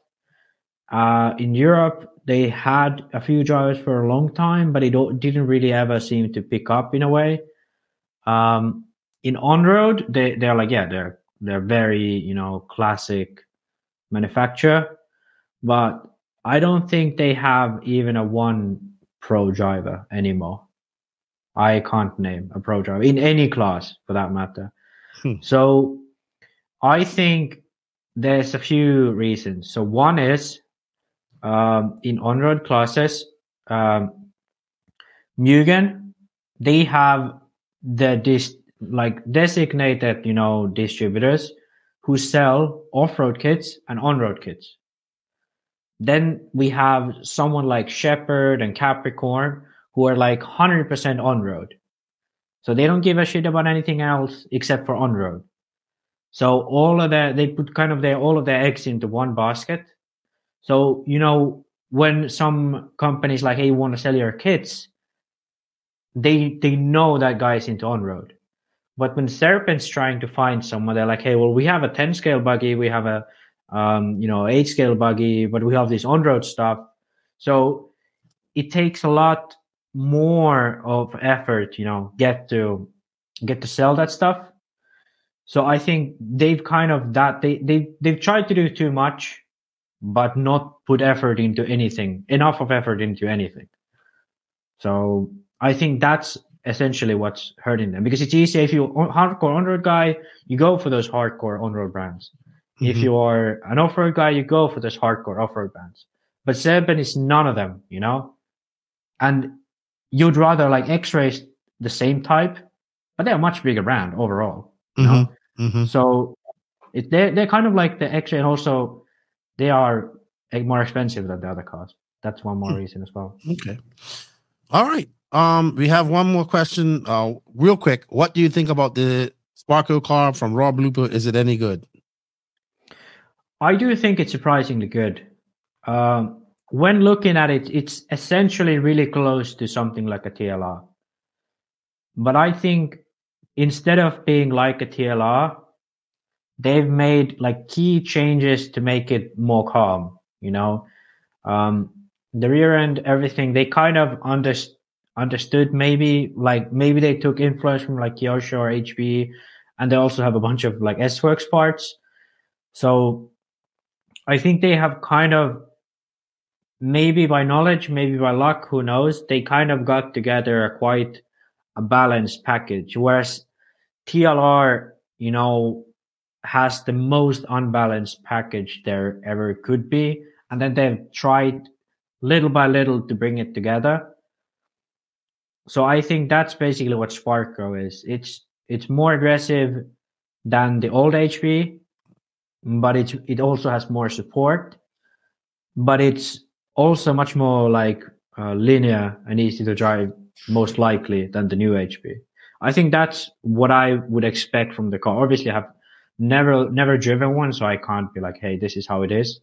But judging from the geometry, uh, and the, the like the picture I've seen of the car, and also like what is the feedback I've heard, I think it's kind of a car that's between an HB and a TLR. Okay. So yeah. Okay. All right. So we're gonna move on to some And Instagram I'm questions. talking, I'm talking about old HB, not the new one. Okay. Kim Eliasson asks, how much do RC pros actually make? Example, Ronnefalk, Coelho, Ongaro, Hagberg, or Rivkin. I don't know how much they make, uh, but I know I was listening to uh, Wheel and Trigger, and Maifield was there, and he said, this is what he said. He says, Maifield's at the top tier. I see Maifield's probably one, making the most money, one of the most highly paid drivers at, at this moment. He said is making just north of 150 and south of 200. And that's probably with contingency. I would say that's on the very higher upper echelons of things. But you also got to remember these guys don't pay for flights, they don't pay for this, they don't pay for no RC stuff like racing stuff. And I think I I think that's pre taxes, right?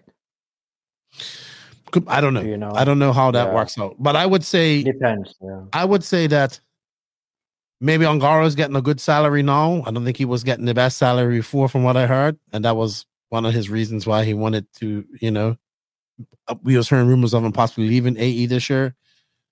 I would say there's maybe three, maybe five guys that are making really good, decent money, like a hundred thousand plus a year, and then there's some, they're probably they're probably out there. I would say I would say on average, a top driver can be making anywhere from five thousand dollars a month to twelve thousand dollars a month. Yeah, I think tw- I think twelve Salary wise, is salary. yeah, and that's that's uh, contingency. yeah, and that's counting everything. So Mhm. a lot of these drivers don't make that from one. Like I I think A combination of their sponsors. Yeah, so basically, like someone like um like let's let's take an example of like Dakota Fenn. Uh, he's probably getting paid anywhere between 500 and 1500 from BHRC because he runs the Ultimate engines or Ultimate, whichever pays his salary. Probably Then he- five hundred to a thousand. Really? Uh, he made Maybe a little bit more. from But he probably guys has a good contingency program. Yeah, but I, he made 1500 from Reds. I heard. Okay, so yeah, we have to Yeah. make more than that, in it. yeah yeah so and then he probably gets anywhere between like three grand to five grand from tlr then so Barry makes- Baker said he should he could if he went somewhere else he'd make a lot more money. So yeah that that's why I, i'd expect it to be closer to 3000 than 5000 and then he probably makes and obviously i'm not saying this is like what dakota actually makes i'm saying like a driver like dakota with the sponsors he has could make something like this and then he probably makes like a grand from JConcepts, maybe fifteen hundred, depending of if he has a good deal with them. So overall, he makes from those three main sponsors, he makes most likely anything between six grand to ten grand a month and from then those three. So, and then on top of that, he has his like Trinity sponsorship. Maybe he gets five hundred, maybe he gets seven fifty a month. Then he has his um like uh spectrum of whatever. everything you see on every sticker you see on this guy's car, usually, except that they're running some friend sticker, get some sort of con either they're getting a low salary, maybe a hundred bucks a month, it may be up Yeah. to take it. I bet every sticker, you know, it depends. Look at the biggest sticker on there usually is the one who's paying the most.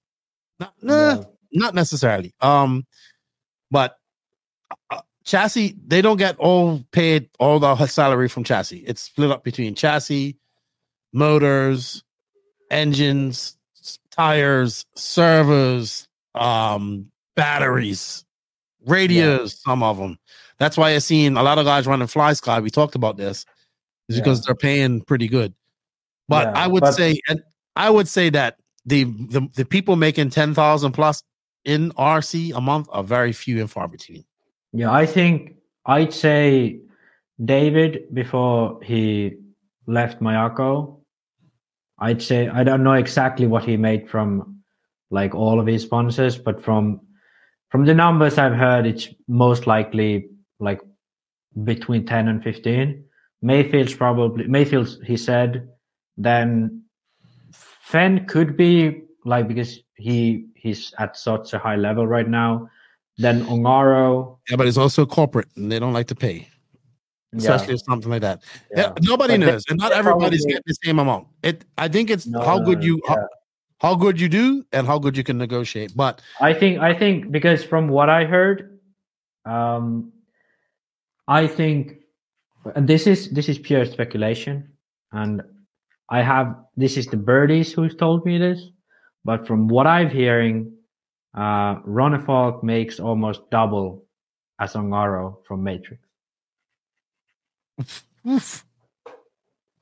Yeah, that's what I heard. I don't know if it's true. I don't know, but from what I heard, Ronnefalk makes double from Matrix to compare to okay, all right. Um, And I Rick- know Ronnefalk is good at negotiating because he's uh he's a professional, you know.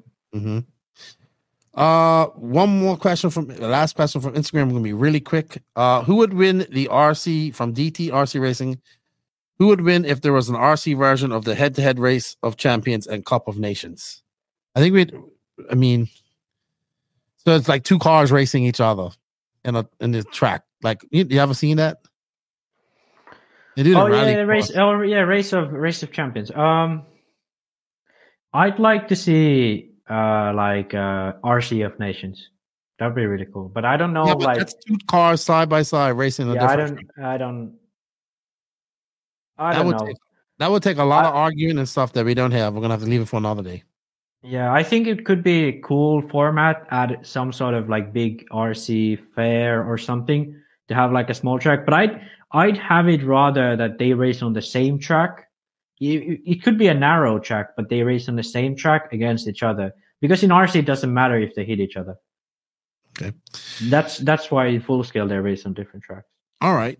Uh up next, we'll have to tackle that another day because we have to get through these questions. We're running out of time here. Uh Roach RC in our Discord. Do you think the vintage or vintage style buggy racing could become a more popular class for 10 scale, like full scale RC racing? I asked this because Adam Drake is putting on a gas truck national at HRCR next year in July. And some of the classes include the vintage brushed and rear motor buggy. Um, yeah, I see that they're doing that gas truck na- nationals. It's not a like a ROAR affiliated race at, at HRCR. I think vintage is going to stay vintage. It's going to be very niche. They have a many vintage races. They do it. I know in England they do like vintage racing as well. With lots of re releases of the cars that are coming out, so there's more parts out there. But uh I think I just think it's just going to be another niche. Like I don't think we're going to see a boom of gas trucks. Even though I'm building an Ignite RC gas truck and they're very good, I think you're going to see a boom of that because uh it's just something that's not raced at a local club all the time or a local club race. It's it's always going to be what's the latest and greatest. Vintage is nice. I have to cool, say but I don't think it's going to be huge. I have to say, uh, I disagree. I think there is quite a crazy amount of vintage out there. I don't think it will be like a class that, you know, people are going to be racing. Like, I don't think anyone will fly over to a race to race vintage class. But I do think there are enough people with rear motor cars, especially with these new re-releases, that we're gonna have some like like you know smaller events uh you know more like these fun style events that mo- a lot of people are holding yeah they're gonna have it All right, I can agree with that. So we have a couple of YouTube questions. The one says Blue Groove Motorsports, the closing of more and more racetracks and ways to keep them going. Get more people. Yeah. You're, we're putting the cart before the horse. You you can have 20 racetracks split between 100 people. They're going to close. You need more people. Uh, racetracks, and he's asked then again racetracks and legal liability liability liability insurance for racetracks. What can we do to keep the sport going? Well, join your local federation. yeah Federation ROAR encourage your members to have ROAR memberships. Go join ROAR. They have a they have a liability insurance that you can have. That's what you can do because he's American. Uh, Kevin Mendez, what's up, Kevin Mendez? Can you talk about silly season? We did that already. SIC, the SIC race isn't until I'll be there. He also he's now on SRX. He wants to know the SRX team looking mighty feisty, strong in 2024. Um, I still think that the best people on SRX are Juan Carlos Canas and Elliot Boots. yeah And I think if they come over to America, they'll be the best Americans. Brandon Rose will be good. Joe Bornhorst will always be in the mains. We'll see what Camden Lime and Spencer Heckert does, but we'll see. Camden Lime can be good. He had a good year. Heckert is good when good when he wants to be. You know, he can Yeah. get some good results. And he says, lastly, thoughts on this weekend's USA fuel manufacturers race? Maifield for the W. Yeah, it was good. Um, track looked really gnarly. And I heard some people say it's really hard. They had some really big windstorms that blew everything away. I will say this that track looked super gnarly. It looked very hard. Two, I would have f- flipped a thousand times. Uh, Maifield took the sweep. I think Ryan Lutz was there. Camden Lam was there. Spencer Heckert was there. Pavidis Um, went Huh? Pavidis Yeah, but so in previous years, uh, Tim's that that race has had a, a very decent. You know, remember that time was at SC, S, SCRC in in, in Yeah. uh, and Tessmann was there and all that type of stuff. Uh, it's it's the end of the year. I think it was also earlier in the it was in October. oh yeah, it was way in previous yeah. years. I think the turnout was a little bit light on the pro side of things, so that hurt it. Yeah. So I'm not. So I mean, I think Ryan Lutz. I think- probably his biggest competition there, and I'm not surprised. Yeah. You know, Yeah, but it was it was very laid back race. I yes, felt yes, yes. it wasn't it wasn't. I think as you know serious as it was before years before. Even even Tim, he kind of said that he was giving out a lot of you know money prizes and whatever, Mhm. And it was more so just to end the year on a high. You know, for yeah, everyone. it looked like a it looked like a fun race. Maifield won all three classes. Uh, it's it's similar like the Fall Brawl. The Fall Brawl that I attended was had a, had a lot of entries, local and regional guys, and people coming from the northeast. But the only real top pros there were Ryan Lutz and Cole Ogden, like top pros. Mhm. and Lutz just killed everybody. Um, I, I honestly I was traveling, so I didn't get to watch much of it. So I, I I watched a little bit of the coverage. That's about it. But I think it needs to go back to the time that it was, you know. And I think Tim would agree because it's like we're getting Yeah, to I the end of the big- season, man. yeah, We're getting to the end of the season. yeah. So yeah, and and it- also the timing was bad because he was on top of the 12 scale world. I mean that doesn't matter. Not the guys that ran twelve scale, they weren't going there. But I think people just well, yeah, yeah, but I mean, I mean, like the people who be following the race, you know, because I think people rather watch a world championship, especially like when you I are think- there. I think all for people watch it all for it. Uh, I just think, yeah, yeah. I just think it's at the end of the end of a long season, lots of races, and yeah, could be. and Fall Brawl was like the official end of the year race, right? And Mhm. that wasn't well attended this year. And usually, it doesn't get a whole bunch of pros, but it used to get like a Bornhorst or you know, Co Ogden kind of yeah, line. it, it did get more and more pros, but then the last two years there was like Rivkin and Fenn. Well, because it was raining out. rained Yeah, it was completely rained out. So I think then all pros was kind of like, yeah, like But- why even go? the US Open looked like it was fun. They like I said, they had a big windstorm. It took like people's Yeah. tents got destroyed and everything. I- it was that track looked freaking hard. That's all I'm gonna say. That track looked hard, but it looked cool. And um, congratulations to Maifield on the sweep. You know, to to Yeah. that track was very hard. I bet you it challenged him. It challenge. It seemed to challenge everybody. I talked to a few people that went there. And They're like, that track was hard. It was challenging. Yeah. All right. Thank you all for our questions. We greatly appreciate this. Um, I know we didn't get to all of them, but we tried to get to as many as possible. I think now we're gonna go on to our quick recaps of US Non, Florida Carpet Championships, and Fall Brawl. And then I think that's gonna be it for that today. And that is brought to you by Tekno RC. Thank you, Tekno, for all the continued support. Tekno RC. Tekno RC is a championship winning manufacturer of high performance A scale, 10 scale, nitro, and electric RC buggies and trucks. With a worldwide dealer network, USA and Europe based headquarters, comprehensive warranty program, and global race support, Tekno RC is excellence in RC. View the full lineup of Tekno RC race proven vehicles by visiting www.teknorc.com. And thank you, Tekno RC, for all their continued support. So, so they just released their new 110 scale monster truck version of the 1.8 that I have that I, I have finished. So check them out at teknorc.com. Tell them Lefty sent you. And we do have some coupons to give away for them next week on our Christmas show or whenever you listen to this on our Christmas show. Um, I'm not sure when this podcast is coming out.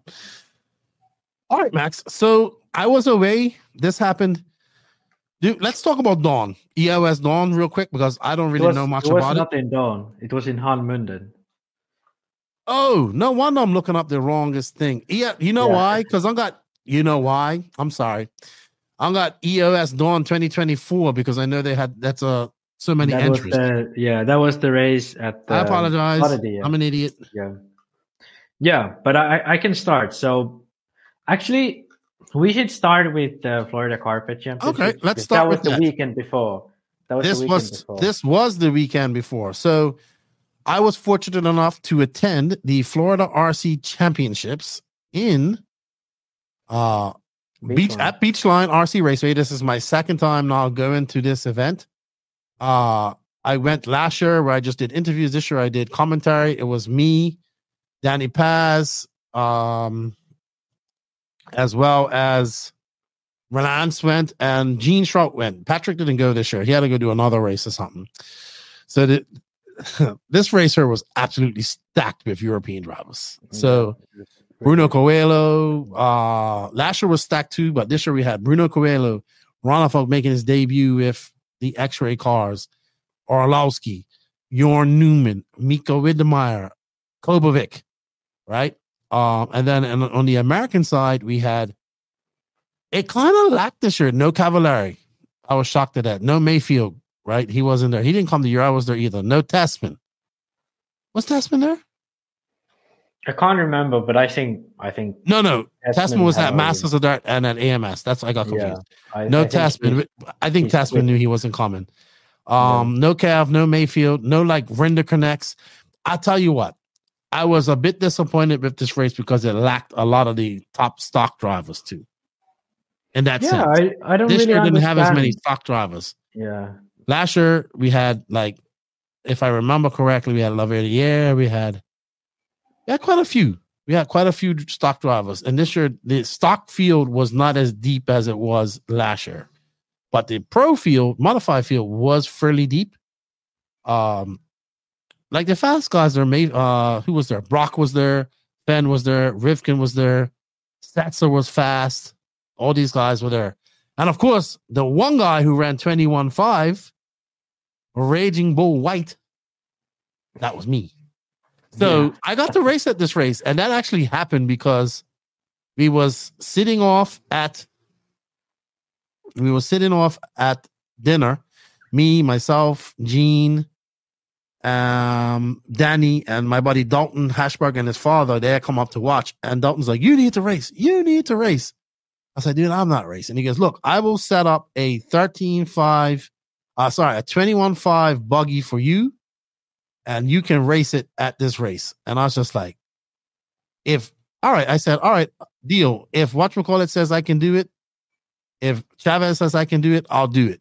And he goes, I'm gonna tell Chavez, put you in there, and blah blah blah. And I was like, all right. So if he says yes, I'll do it. And so Chavez messaged me a few weeks later and goes, I heard you want you want to race 21.5. I said, I'll race it if you're cool with it. Like I know I'm there to do a job. If you're fine with me racing it, I will race it. And he goes, Yeah, man, let's do it. So I was nervous. I was super nervous. But this was, I think they got this race also was a day long, I think, this year. So I think that kind of hurt it a little bit. It started on Tuesday, if I remember correctly. Let me check the uh I- see, I'm telling you, like I forget things so much now because I, I everything's like a blur for me. But anyway, uh this race has become, in my opinion, the unofficial carpet world championships because the amount of Europeans that come to this race and whatnot. Now, last year the track was really lots of jumps, big jumps, and lots of like um elevation and all that stuff. But this year, I want to say it was more like a European style track. Let us know what you think. We're gonna play this video, and uh, Yeah, a one. yeah, I'd say it was probably more European style in sense in the, in the terms of the jumps and so on, because it was more corner speed than 90 Mhm. jump. It wasn't as you know rhythm section and flowing as usually the American tracks are. Um, but I do, I do have to say, no matter the year, this like no matter the year, this race has always had one of the most coolest layouts I've seen on carpet for 10 scale. Um, yeah, I I absolutely like I like when I look at this race, I'm like, hey, I kind of want to go race 10 scale on carpet, which like which I is love crazy, it. but I love 10 scale on carpet. Yeah. So I just want to hit on a few things. This was a great race. Like I said, we see Fenn, there's Coelho, Brock, Rivkin. Setzer was fast, but I'm gonna be honest, the Europeans were just fast there. at this race. Oh yeah, what am I saying? You said Kevin. I forgot he was there. I he no, sorry. AMS. See, these races are bleeding into each yeah, other. yeah, yeah. He wasn't at AMS, but of course he's running 10 scale. Yeah, he was so I think-. I'd say uh, because I was thinking like almost every single top modified guy was here, Besides Maifield and. Tessmann. Yeah, and Tom from R1, Mm-hmm. right? Isn't he quite good these days still? They he No Chase Lemieux either. I was shocked that he wasn't there. yeah. So it it it was a few people. The stock class was lacking a lot of the top stock guys. I would say. I, I wonder if it's I because that it's a flyover race for the Midwest guys. Because isn't Tom from Midwest? yeah, but maybe just I. Oh, he was. I think he's moved. He was moving. That's what it was. Okay, so maybe it's just personal reasons, but Yeah. it could But be like- that because this is this is a flyover race from those guys at Midwest, and from what I've gathered, like ten scale is probably the biggest in there that region. I do apologize. I, I had a complete and total brain fart about Cavalieri. Um, he was there. Uh, that's what I'm saying. Everything's starting to blur together with this with five weeks on the road. Um, well, here we see Brock in A1. Uh, it was so for me, it was exciting because one, I got this, I was getting to see Bruno Coelho race on carpet offer it, which I've never seen. Your Newman Yeah. as well. And obviously, I got to see. So this was the second race. So I got to see David, who I haven't seen since Portugal, and got to see Yeah. him run in on carpet with his new rides at the first time as well. Um, and then it was, you know, it was a lot of people there that came up. Maybe I don't think it was as many entries as it was last year. Maybe a slightly bit less, and I think that's because they added one. It seemed like they added a day. They it. started on Wednesday. Right, I but just checked. Yeah, okay, so I- they but I don't know did, how it was um, last year. But they did open practice last year. I remember because I looked at it at the videos and it was just insane. did they do it? See, this is my brain is bad. I forget things. This so this year, this year I don't think there was open practice. No, no, it was control practice. before. Yeah, yeah, but year before there was open practice, and that was like the line. I th- I remember Martin Bayer taking a video of the line, and it was insane. So Ah, okay. Well, that's that will also deter people from coming, but I think they just wanted to be a little bit more structured. So Wednesday Yeah. was like they did a so they don't they do a good job. Nobody sees this track until like they reveal it. Obviously, I got to see. it. I was in there. Uh, we were setting up right. Um, and this year the color scheme was black and gray. So last year everything was turquoise and black, right? So they Yeah. picked and that's like a silver. They wanted the Raiders gray. So I liked it when I stepped on it. I was like, oh man, I like this track. Um, I I love that section of the track, and I love these in this infield section so much. It was like touring car almost, like going through yeah, It was so nice. And then this little this big jump was if you just didn't line up properly, it was hard. yeah, Uh, Chase from Racecraft coming over. He was doing interviews. Him and Cody Thompson came. Them guys were hilarious. Chase was hilarious on the on the mic during interviews, and obviously we were doing our our coverage with Elite RC Productions, and Lance was the RD. So this is the first race last year that I got to really meet Lance and not meet him, but see him outside of RD RD aspect and see how much fun it was to hang out with him. Anyway, uh, like I said, but I, I like if uh, like Karup and other top Europeans like the Hall brothers are watching this. Like They came last- Go to this. Yeah, please go. Hall came last year. next Yeah, they they came last year, but I think I spoke with Jona and he was like really you know bummed that he couldn't go this year because he absolutely loved it the year before. So How- I think I think Yeah. this is the race where you know all like this should become like the carpet unofficial carpet worlds, kind of like the Yeah. Neo. Tens, Yana made uh me you know made the A main last year too. Oh, Jona is fast. Like Jona is, I'd say he's the third or fourth fastest, you know, ten scale driver in Europe. You know. Mm. So there's say Runner that. Falcon his new ride. It was weird seeing Runner Falcon his X-ray stuff. You know, I have to say one thing because I don't know if you guys have this, but Max Gottschall has almost the exact same paint job as David, but you could always tell Yes! them apart because Gottschall has that X-ray sticker on his car. But now, how the fuck are you gonna tell Max Gottschall and David Ronnefalk apart on the track if they happen to be on the same heat?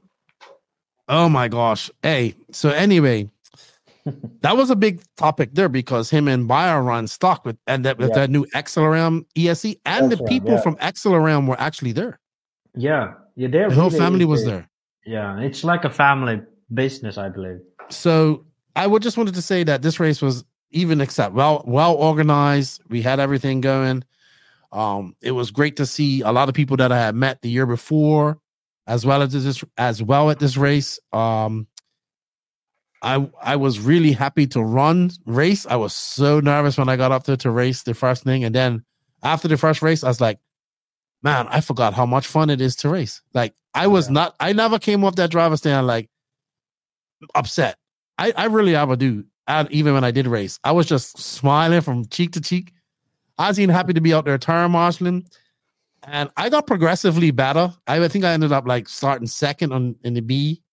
And it was fun, like waiting, waiting in line to go up the race, talking to this guy Sticks, uh, who is an English guy. He's the only guy there for Stick Radio.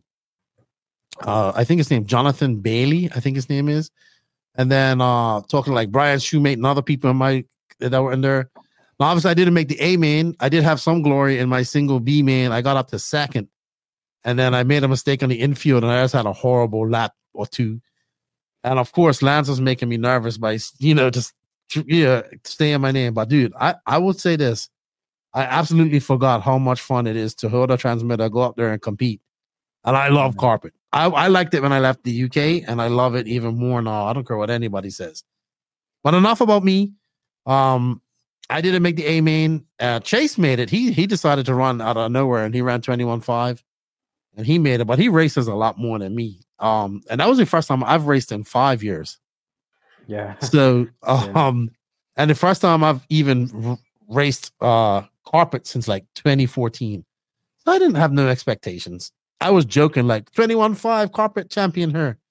No I wasn't on those guys' level, but it was fun. it was so much fun. I had a blast. Um, so real quick, uh Byron, uh Martin Bayer and and Matt Goxel were the toasted ton in stock. They were them cars were so fast. People were complaining about Bayer running running stock on the internet. I'm like, stock is another class, like e truggy, e buggy, or what you call it. It's not Yeah. a it's not a level class.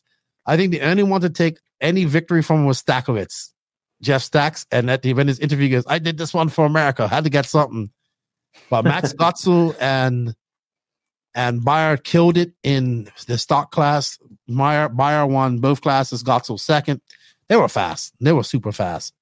And what I like about this race is they have a super pole as well for the mod class, but like a super pole where you go there, you do five lap warm up, then you have five laps to do your fastest race. And I'm telling you, like everybody goes quiet. Yeah. Now I'm sitting, just watching it. And I'm there like watching it because Lance is calling that, and I'm watching it. And Orlowski obviously started on pole, and I believe Coelho started uh, on pole as well in four wheel drive. Coelho was just fast in four wheel drive. But to go out there and watch these guys run at the utmost of the ability I alone on the track is amazing. Yeah. And the, good- the good thing about this is that we'll see that we, we saw that later on. So Orlowski won two wheel drive. I think he went, I think he, yeah, I forgot. I think he went one one. Let me check. Yeah, I think he went one one. he- Let's go. I will tell you right now. Um, so many names. So much racing. Yeah, Orlowski went one and one and done. Coelho came second. Brock Champlin third. Uh, Dakota Fenn fourth. Spencer Rivkin fifth. Ronnefalk was in six. He got. He just had. He, uh, your new Ronnefalk like had a five, a nine, and a six. So two wheel drive. He did pretty good in four wheel drive, if I remember correctly. Jorn Yeah. Newman in seventh. Cavallari eighth. Kobovic ninth. And Brandon Foot. Brandon Foot was uh your bumper opera. Yeah. And he drove very well. He he drove very well at this at this race last year. And in Yeah. so in full drive, yeah, I have the results up. So Bruno went one one, Mhm. same as uh, Michal in dual drive, but now it was Orlowski uh, in second, and then Champlin in third. Ronnefalk actually he made a third and a third and a seven, but then because Champlin won the last main, he just uh, got David, so he was in third. But David TQ'd round one, I believe, and he Mhm. was he was starting down in fifth, but he was really fast. But a little bit surprising, but Fenn all the way down in fifth in full drive. Yeah, then- Fenn was okay. He kind of figured it out a little bit, but he wasn't. Yeah. He wasn't that. Some. I'll tell you, where Fenn. I watched Fenn make the same mistake in two two two finals. Over that big jump, he jumped to the inside twice, the same way twice. He may, may have done it three times and went way back. Lee Setzer was super impressive as well. He was Yeah. fast. He hadn't. He hadn't. He was good. Um, Brandon Yeah, so Foot obviously was good. Yeah, Sontag was in full drive. Sontag was sixth, Cavalieri seven, Rivkin eight, then Setzer and Neumann the last one. But yeah, Setzer making the main. I think that's pretty solid from him in this, this crowd. But yeah, I think I'd have to say like Rivkin has had quite an underwhelming year this year. Ooh boy. Would you say so? Um. Um. I, I just came up when I was looking at the results, and you can see like Cavalieri in front of Rivkin. Yeah. But now that I think about it, like I can't remember like Rivkin being that good this year. Mm. He's won, I think. He was top tenths of a race five. here or there. Top. He's a top five driver this year. He, yeah, that. he's still like he's probably still the best at AE from America. Like, but I think you'd expect him to like the hunt for stuff level- like this. Yeah, yeah. And even in eight scale, I can't remember a big. Well, he won Masters of that four wheel drive, if I remember correctly. Yeah, yeah, he's had good 10 scale Yeah. wins here and there. But when you look at the worlds, like, yeah, I don't know. Just well, not- yeah. In the end, it came down to Orlowski won two drive and Bruno won four drive, and it was a tiebreaker. yeah, But how I loved how they did the tiebreaker. It wasn't about times or nothing, or nothing like that. They both went out and did a super pill run. So they oh, did. that's how Um, they did the tiebreak. yep, I yep, missed yep. Yeah, so what they did was they they same rules as Super Super Bowl. You, I Super Bowl. I think you might have had th- five laps, and you might have had three, whatever. But they had to go out there, and each guy had to do it. So each guy had to do two wheel drive, and and they, and dude, you could fucking hear a pin drop. Like that's how quiet people. Like the track got packed. Everybody's watching, yeah. and then like after they did a good lap, after they fin- after they did a good lap, people would clap. And like Orlowski, he killed it in two wheel drive, and then you could see Coelho was just pushing, pushing, and he would make a little mistake, and he'd try to come back. You think it, and he just ended up not working. And um, if I remember correctly, I believe, yeah, so Orlowski won both of those, and he ended up winning the Florida Carpet Championships again for the second time in a row. Then he then he comes back like three weeks later and wins World Championship in 12 scale. yeah, Dude, yeah. And I it mean, was awesome to have a Super Pole tiebreaker. Yeah, Super cool. yeah. But I think I think there's no doubt that Michal Orlowski and uh, Bruno Coelho are the two best carpet drivers in the world at this point. Point. Would, you, It was- would you disagree Dude, watching and Brock Champlin was probably really fast too, but he just made mistakes. Yeah. Man, watching watching Coelho and watching um Orlowski go at it, woof, it was amazing, man. I, I mean, I enjoyed it. Uh, another, I want to shout out to another young kid. He did very well. McCoy, I think he won the independent class. I think it was. Let me let me bring it up. So him and his dad and his mom, they had this thing called Bombshell Racing. They were uh, sponsors of it. They make little things and t-shirts like retro, like these cool RC retro t-shirts. Not retro, but the Earn style. I got to meet them. There was a young lady who I met the year before, and Jenny Roper, and she was there for her dad racing. She done really good. She made the A in, in four wheel drive. See, Beachline has a very good club scene too. So they have a lot of club drivers that come there. And man, um, it was just fun, man. It was a fun weekend.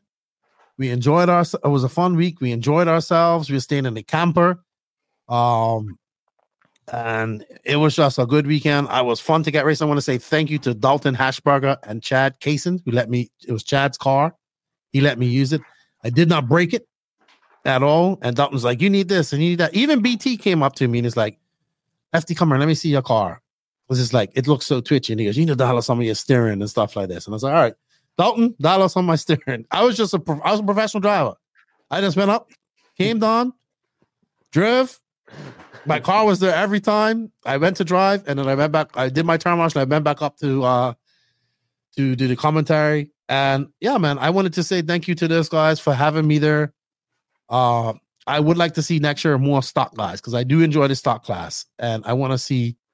The year before was very well stacked with stock, but probably just personal. Also, you had Cleveland coming up like two weeks later, so a lot of people went to that race. The Cleveland offered championships as well, so it was a lot of races. You had Mod two weeks prior to that. This race, you know, AMS stuff like that. There was a lot going on, and man, it is the unofficial carpet world championships. And I think next year it's going to be even bigger. Like, I hope we see Yana, Kara. I want to see more. I want to see that your favorite Japanese driver go over there. I want to see Asians come over there, you know, all that type of stuff Yeah. and race. So I'm hoping that people do get over there. I know Danny Chavez, Robbie Michaels, TJ Bradley, they'll all be, you know, Robbie's the owner of Beachline and Chavez and TJ Bradley are the brains behind this. They take a lot of pride in this. It's it's they do it great, and I hope that they get more and more international drivers there because this is true. rare. If you're a carpet racer and you like 10 scale, this is the race you want to go to at some point in your Oh, life. yeah. And um, I had a blast. Thank you to everybody that sh- that you know we just we just click. You know, like you just get to see people have fun. And uh shout out to all the young racers too, because there's a good bit of young racers up there racing. Like I said, this is young young man McCoy. He did pretty well. I believe he won one class. They have a concourse class. Everything, man. It- it's it's great. It's great. Shout out to Bombshell Racing and all those lot too. All right. I know we, we don't have much time, Max, so we got to go on EOS Dawn real quick. It's not EOS Dawn. Yeah. What is it again? E EOS. EOS Han Munden. So the, I have I have the results in the notes you can see. Um, but basically, what happened was the following weekend from this race, Mm-hmm. uh, and yeah, the top three were the exact same guys as were at the Florida Carpet Championships, except no Americans in between. And exactly, ac- ac- actually, it was the exactly same top through too. So in tool drive was Orlowski Coelho, and wheel drive was Coelho Orlowski, and Ronnefalk was the third man in the podium in both classes. So the the mains were really exciting, though. I think, I think like in tool drive, uh, Orlowski did it in two, uh, if I'm not mistaken. But in four drive, well, actually, in both classes, the winner did it in two, but um, it was still really tight. Like the first main, Ronnefalk led, then um, Coelho led, then Orlowski led, then Ronnefalk led again, and then in the end, uh, Coelho won it. But I think it was quite clear um, that you know Coelho and Orlowski were the most comfortable. But I do have to say, like Ronnefalk was surprisingly good. He was like very confident throughout the whole weekend, and uh, he was. um uh Wait, Oh yeah, I'm trying to bring up some video of it. So just go ahead, keep talking. do we have something wrong here? Why? What So happened? Orlowski wasn't second in full drive. Have I screwed something up? Ooh, you made a wrong? mistake. Did I make a mistake? Oh my Let goodness. Yeah, I did make a mistake. So actually, it was not, in fact, uh, Orlowski. I don't know why I thought Orlowski was second. Orlowski actually was fourth. So it was Ongaro who ended up third, and then Ronnefalk was second in fourth. Right, I forgot Ongaro So- went to this race. yeah, so actually, this race was really packed. It had Ongaro, uh, then um, all of the usual suspects from Europe, like uh, Jona, Kobevic, um, and then like Northern Europeans like London, and then Paul's son, uh, Elias Johansson. Then Kilic was here, uh, Widmeyer, um, and one surprise name I think people missed was Canas was here. But he was Uh, even there. he was there and he raced both classes but i do have to say that in tool drive he won the d main okay and in Four Wheel drive he finished 29th so that's Well, he does not race D this at all. he does not race but i i still do have to say it was a, a little bit of a disappointment because i mean he's a talented guy maybe he's his driving style definitely isn't the best for carpet. But I, I do think I, I hope he's gonna race more, maybe practice more 10 scale and get into it because yeah, Ongaro was competitive the whole weekend. He finished uh did I have the tool drive results wrong as well? What is Oh, okay? I have I have messed up the notes. I think I mixed up um like the top two because both of those results I just told you were wrong. Okay, from the top three.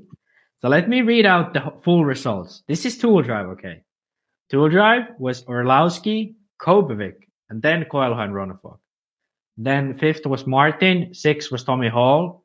Uh, then the the rest of the main was really Swedish biased. So there was Johansson, Elias Johansson in seventh, Jessica Paulson in eighth, uh, Ongaro in ninth, and Alexander Landon in tenth. Yuna made B, and Kerup was second in the B. So not not that good of a day for those two. And then full drive, it was um, um, Orlowski in fourth, uh, as I said before, but then top three was Coelho, Ronnefalk, Ongaro. And then Jona was sixth. Oh, sorry, Kerup fifth, Jona sixth, Zalewski, the Po- another Polish young driver, um, in seventh. Then Tommy Hall eighth, uh, Alexander London ninth, and Daniel Kobovic tenth. Okay. So yeah, We're actually watching uh right now. If you're watching this online, we are watching leg one of two wheel drive brought to you by our um by um oh man It's, Raceway uh, One. Sorry. Oh yeah, Raceway One. And uh you know who built this track was Pavel and them guys from Poland. Yeah, Pavel is right now doing, I think, all of the EOS layouts. Mm. It's very nice. That goes really slow right there too. Really slow in that section. Not as not as fast as uh as Carpet Champs was. No, and I think that's that's the European style. So the tracks in general are not as like flowing. It's much more, you know, much more like I'd say technical maybe, but it's not. It doesn't have that sort of rhythm Ooh. sections. And oh, that's uh, Is that our that's Orlowski and Ronnefalk? yeah, that's right? our yeah, that's our scale Ronnefalk. I think they're fighting for first, but yeah, the European layouts usually are much more technical. I think the layouts that Pavel does are in general more um, flowing, more of the American style. Oh, that was a nice pass. I Mhm. think that was Ronnefalk going through. that was. But but um, the European carpet they use, the EOS carpet, it's much thicker than the American carpet. So the cars sort of they skate around a bit more. Uh, you can't really like go. It, doesn't give you the same corner speed. It scrubs speed much more easy. So you need to be more, you know, um, careful with it. And then you Mhm. have quite a bit of drive still. So it's a little bit different style of driving, but yeah. Awesome. All right. So congratulations. So Orlowski won, just so I know, clear. He won Yeah, four wheel so- drive. Uh, Orlowski won two wheel drive with um, Kobovic in second, and then Coelho in in third. Okay. But then four wheel Alright. drive was Coelho, Ronnefalk, and then Ongaro in third. Awesome. And also, the one American that made the trip over there, Joey Fisher, went 13.5 and is in love with 13.5 instead of 17.5 now. Yeah, I told him. Wasn't it me who said in the podcast Yes, last time round yes, that yes. you Americans should run 13.5, so then there's no issues with the with that. Now he loves 13.5. So and he's he's like the OG. Like he was on the podcast like preaching that Pink oh stock- preacher. stock- yeah, he's the pink pinion preacher. And even this guy is like, hey, we're about to do something about uh, spec. Yep, absolutely. All right. Um, one more race to talk about. Uh, before I, while I'm bringing that up, uh, I just wanted to say they also had um, Scottish race in Cleveland, which has been running for thirty something years. The, I mean, it's not he's not had it for thirty years, but he's the one who organizes now and does the RD and all that stuff. It's the Cleveland uh, U.S. Indoor Championships. They have the on-road version of it prior, one week prior. Then they do it. It's do the off-road version next. It's inside of a hotel. Um, so Kevin Heber won touring car, and Sam Yeah. Isaacs won 12 scale, and a lot of these guys who had the 12 scale worlds were also at this race. Yeah. And then, um, Yeah, and then in carpet was the following race, following Yeah. weekend, and I have to give big props because this guy and his family put in a lot of work, and that's the Kothmans or Kaufmans. Eric Kaufman won his first big race, man, and it was great to see that picture of his mom. I think and everybody hugging him. They put a lot of work in. He's good. He's a good driver. He runs for TLR, and I was so happy to see him in that race. Uh, he won two wheel drive, and um, Cavalieri. won uh. Cavalieri won four wheel drive, and uh, I got to meet Heber at uh, 12 scale worlds. He didn't have the best 12 Yeah. scale worlds, so he didn't. And Sam Isaacs, he he was there, and also we did briefly talk about it, but uh, the U.S. Open was the other big race that happened this past weekend. They had coverage from Mod. It was good. It was a gnarly looking track. Like I said, it was more of a relaxed fundraiser. I've been watching a lot of racecraft videos because they did a lot of videos from there. They're crazy, like skateboard punk videos. And um, you know, I talked to various people there from that race, and they thought, you know, the first thing they said that track was hard and the weather was a little bit brutal with the wind, but we had a blast. And uh, Maifield won it. He swept that, uh, as we said earlier. So congratulations to him. Great for him going out on a high at the end of the year. And um, then the last race, sorry, the second to last race that I went to this year was um Fall Brawl. So this was the 22nd iteration of Fall Brawl. It has been around now for 22 years. This is the first time it has been under our roof. We went up to this track in Lake Waccamaw back in August for the RC Pro Am race. And so they were having it up here. Now, this track, this track was very weird. So we got up there. Uh, we got up there on like the Wednesday, I want to say, maybe Tuesday, late Tuesday. No, we got up there about Tuesday from Lances, and um, it was very cool. And for me, it was cold, and the track was super. They're just finishing up the track.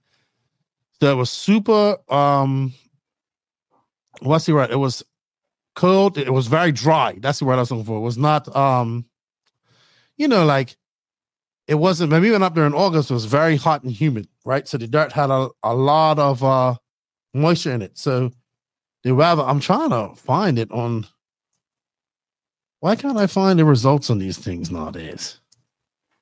Hmm. That's crazy. Yeah. Well, Um, lots won everything. Yeah, yeah, Lutz won everything. Um, but when I got up there, it was open practice. So I, I had a little. pr- So when we got up there, they had just finished the track. I want to show pictures of the track. That's what I want to do, um, or video of the track. So Thursday and Friday, dude, this track was dry and very slippery.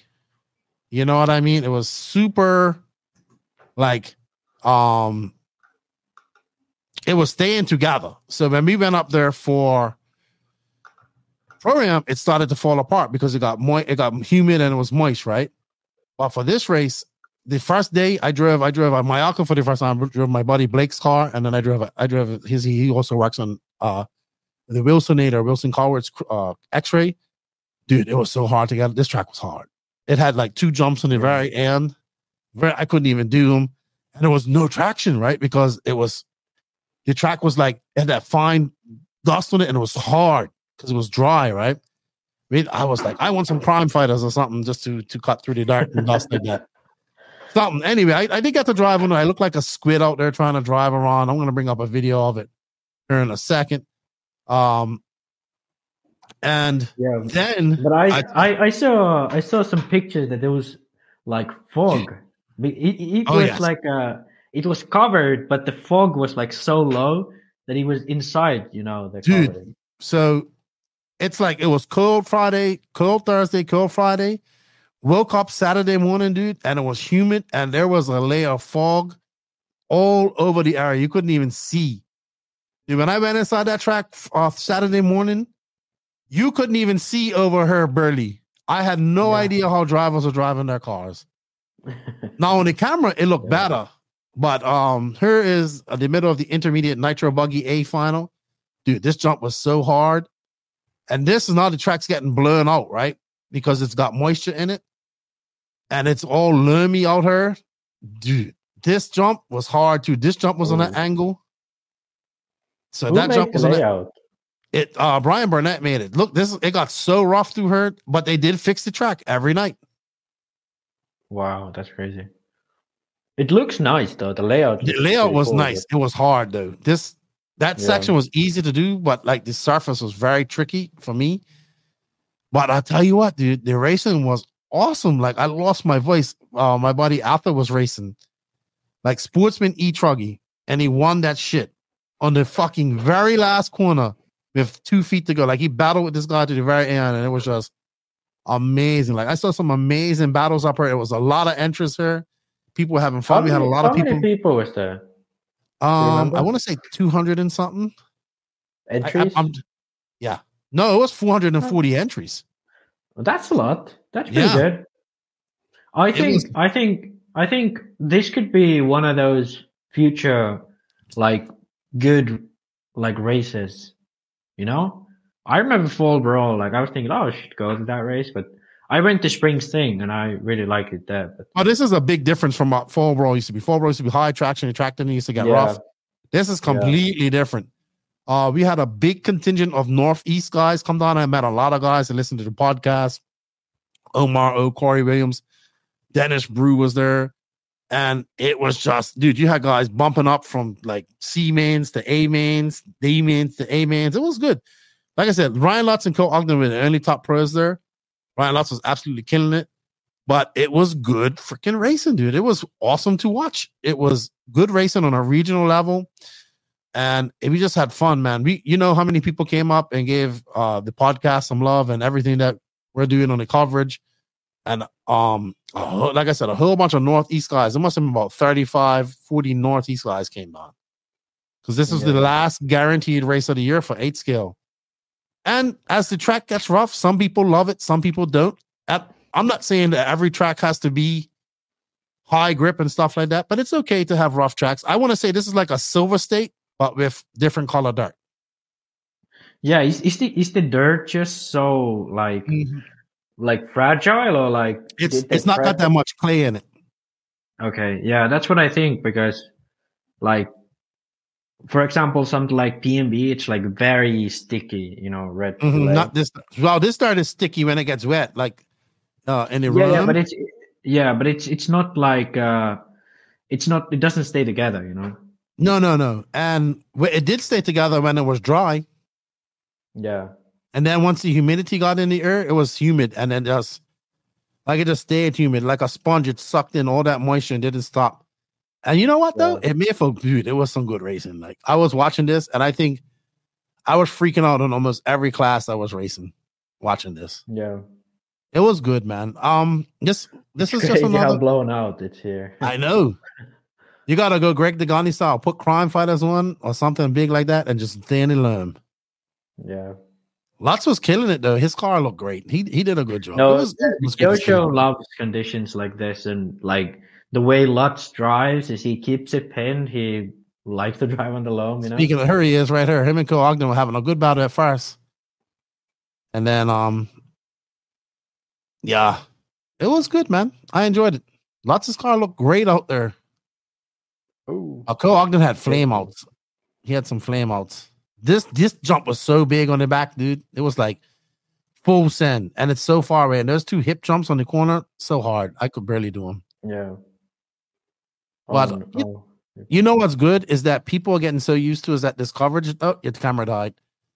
We had a line. We do these headshots, and people were lining up to get headshots Yeah. because they know. All right. Um. So I just wanted to say Oh, thank you. Yeah, Jeremy Talent was just flying. He was a good turn marshal. Him and his dad are the guys that built the driver stand. Uh, Lucas Lauren and Brent and and them guys really busted their ass fixing this track every night. Yeah. And um, they did. I think people had a lot of fun, and I think this event's gonna grow bigger. Here's JQ popping in, probably telling us to get off her in a bit. you know, we, as in here, we should bring him in here and talk to him. We're gonna we're gonna do our best of. Oh no, he's gone now. We gotta get off her soon because he's gonna be in her very shortly. Um, Fall Brawl was good, man. Second to last race for me. Thank you for everybody that came up and showed me some love. Showed us some love. We greatly appreciate it. Um, he says I have two minutes. yeah. yeah. Well, I Um, think I think we can do the best of with uh, JQ um, on the Christmas pod, right? Yes, absolutely. You can you can try to remember 2023, um, all of the things of 2023. with Yeah. he's always so positive, so maybe he'll be good for the disappointments of 2023 part. Yeah. Um, before I before I wrap it up here though, I just wanted to say thank you for Brent and everybody for having uh, us at Fall Brawl. Thank you to everybody that came up and showed us some love. I got this from Jeremy Whiting of of JW uh, he- head heaters. This is a head uh, warmer. It doesn't have the element in there. He just came up and dropped it over. Here's a gift for you, and um, it's a head warmer. It doesn't have the element. It's just you put on there, put it on there, to like if you're gonna break your car in or something. And there's a no name RC podcast logo on it. It's pretty cool. He said when he's waiting for some elements, he'll get me one. And uh Dennis Rue gave me one of his nitro caddy hats, but I don't have it. Met a whole bunch of new people uh from the south from the northeast. We had a blast, we had fun, we enjoyed it, and there was some great racing. So five weeks in America. I had fun at each event. It was great racing at each event thank you to everybody that I met out there. I greatly appreciate all the support and all that you did for us, for us helping us get up there. I'm looking forward to next year. I don't, I know for sure January's book, Piece of the East, uh, SIC, and then of course um, FRCC. After that, I know I don't know what's gonna happen. I think from March on, I'm gonna be very busy, and but I'll also be busy doing this. And uh, I think that wrapped it up. 17 events for 2023, Max. That's pretty good. That's a lot. That's a lot. That's a lot. That's a lot. Um, and yeah, we we was gonna do the best of and stuff like that. And I did have a rant, Max, but that's gonna have to hold off because you know I take bribes now, by the way. Oh yeah. yeah. You forgot Yeah, I if you, if all you about want, that. if you want uh, NNRC to do positive posting for you, you can send the money to Keenan's PayPal. That's right. All that money I'm making through bribes, all that unicorn money. Um, but we'll talk about that in 2023, uh, or 2024, sorry, or whatever. Maybe we'll address it on the Christmas show. I don't know. We'll, maybe I'll address it on the lefties, uh, lefties. Yeah, you, you left the off the record. That's Maybe that's maybe I where left you- you off the record. Um, Max, thank you for your time. Enjoy your Christmas holidays. I'll see you for Christmas. Uh, if you guys are listening to this for the last time, have a good Christmas and Happy New Year. Tune into our Christmas show. But just in case you are listening to this, thank you everybody for all the support in 2023 for the podcast. Me and Max, we greatly appreciate it. All the friends that we've made, all that good stuff, all the questions that you've asked, all the downloads and all that stuff.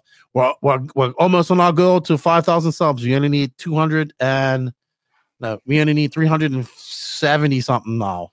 So 75 or 74. So please hit that notification. Yep. Hit that That's pretty one- good.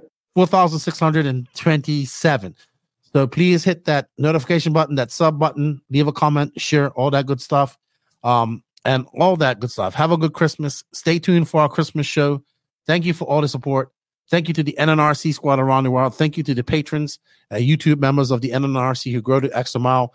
And thank you to these companies. Remember, showing the sponsors some love shows the podcast some love. We have links for all of these companies in the written description of this podcast. They are Invisible Speed, High Tech RC, Sun Pedal USA, Sidewinder Fuel, Hot Race Tires, Mayako, Beach RC, Tekno RC, Clinic RC, Ignite Design RC, Stacked RC, Donathan RC, Racecraft USA, Florida Carpet Championships, eh, um, ah, sorry, SJ Racing, House of RC, RCGP, Elite RC Productions, Shuttle 12 Drivers, David Ronnefalk, Jared Tebo, Robert Batlle, Alexander Hagberg, Matty G. Thank you all for the support. We love you. Enjoy the rest of your week. Enjoy the rest of your week. Be have a safe up and to go into Christmas and Happy New Year. Max and Lefty, we're out. As soon as I find that uh outro. Max, you got We're something out to for say the whole year. everybody? We're out Yeah, we're for out the the whole whole year. year. Say something nice before you leave, Max. Um, it's been a good year. Uh, lots of lots of nice things happened this year, and um, NNRC ha- NNRC has like like especially you, you know, like before you was just some random podcaster. You know, you had quite a lot of listeners, but now like everybody knows and loves you. You know. Not everybody. I do have some people that hate me out there, but I love I love the RC community. They are my extended Yeah. family. And people are mixed on you. They love you or they hate you. They love to hate you. Yeah, but I think I think that's just the relationship people have with truth, you know. So I think I think I'm at that level, and uh yeah, that's how Good it is. stuff. Good stuff. Thank you for all your time, man. I greatly appreciate it. Uh, safe travels up to the north of Finland. Don't get attacked by bears, reindeer, or whales. And um, Yeah. you know, I'll talk to you next week on the Christmas show. With that said, Max and Lefty, we are out. We'll see you later. Where's that outro? There we go. Bye bye. guys.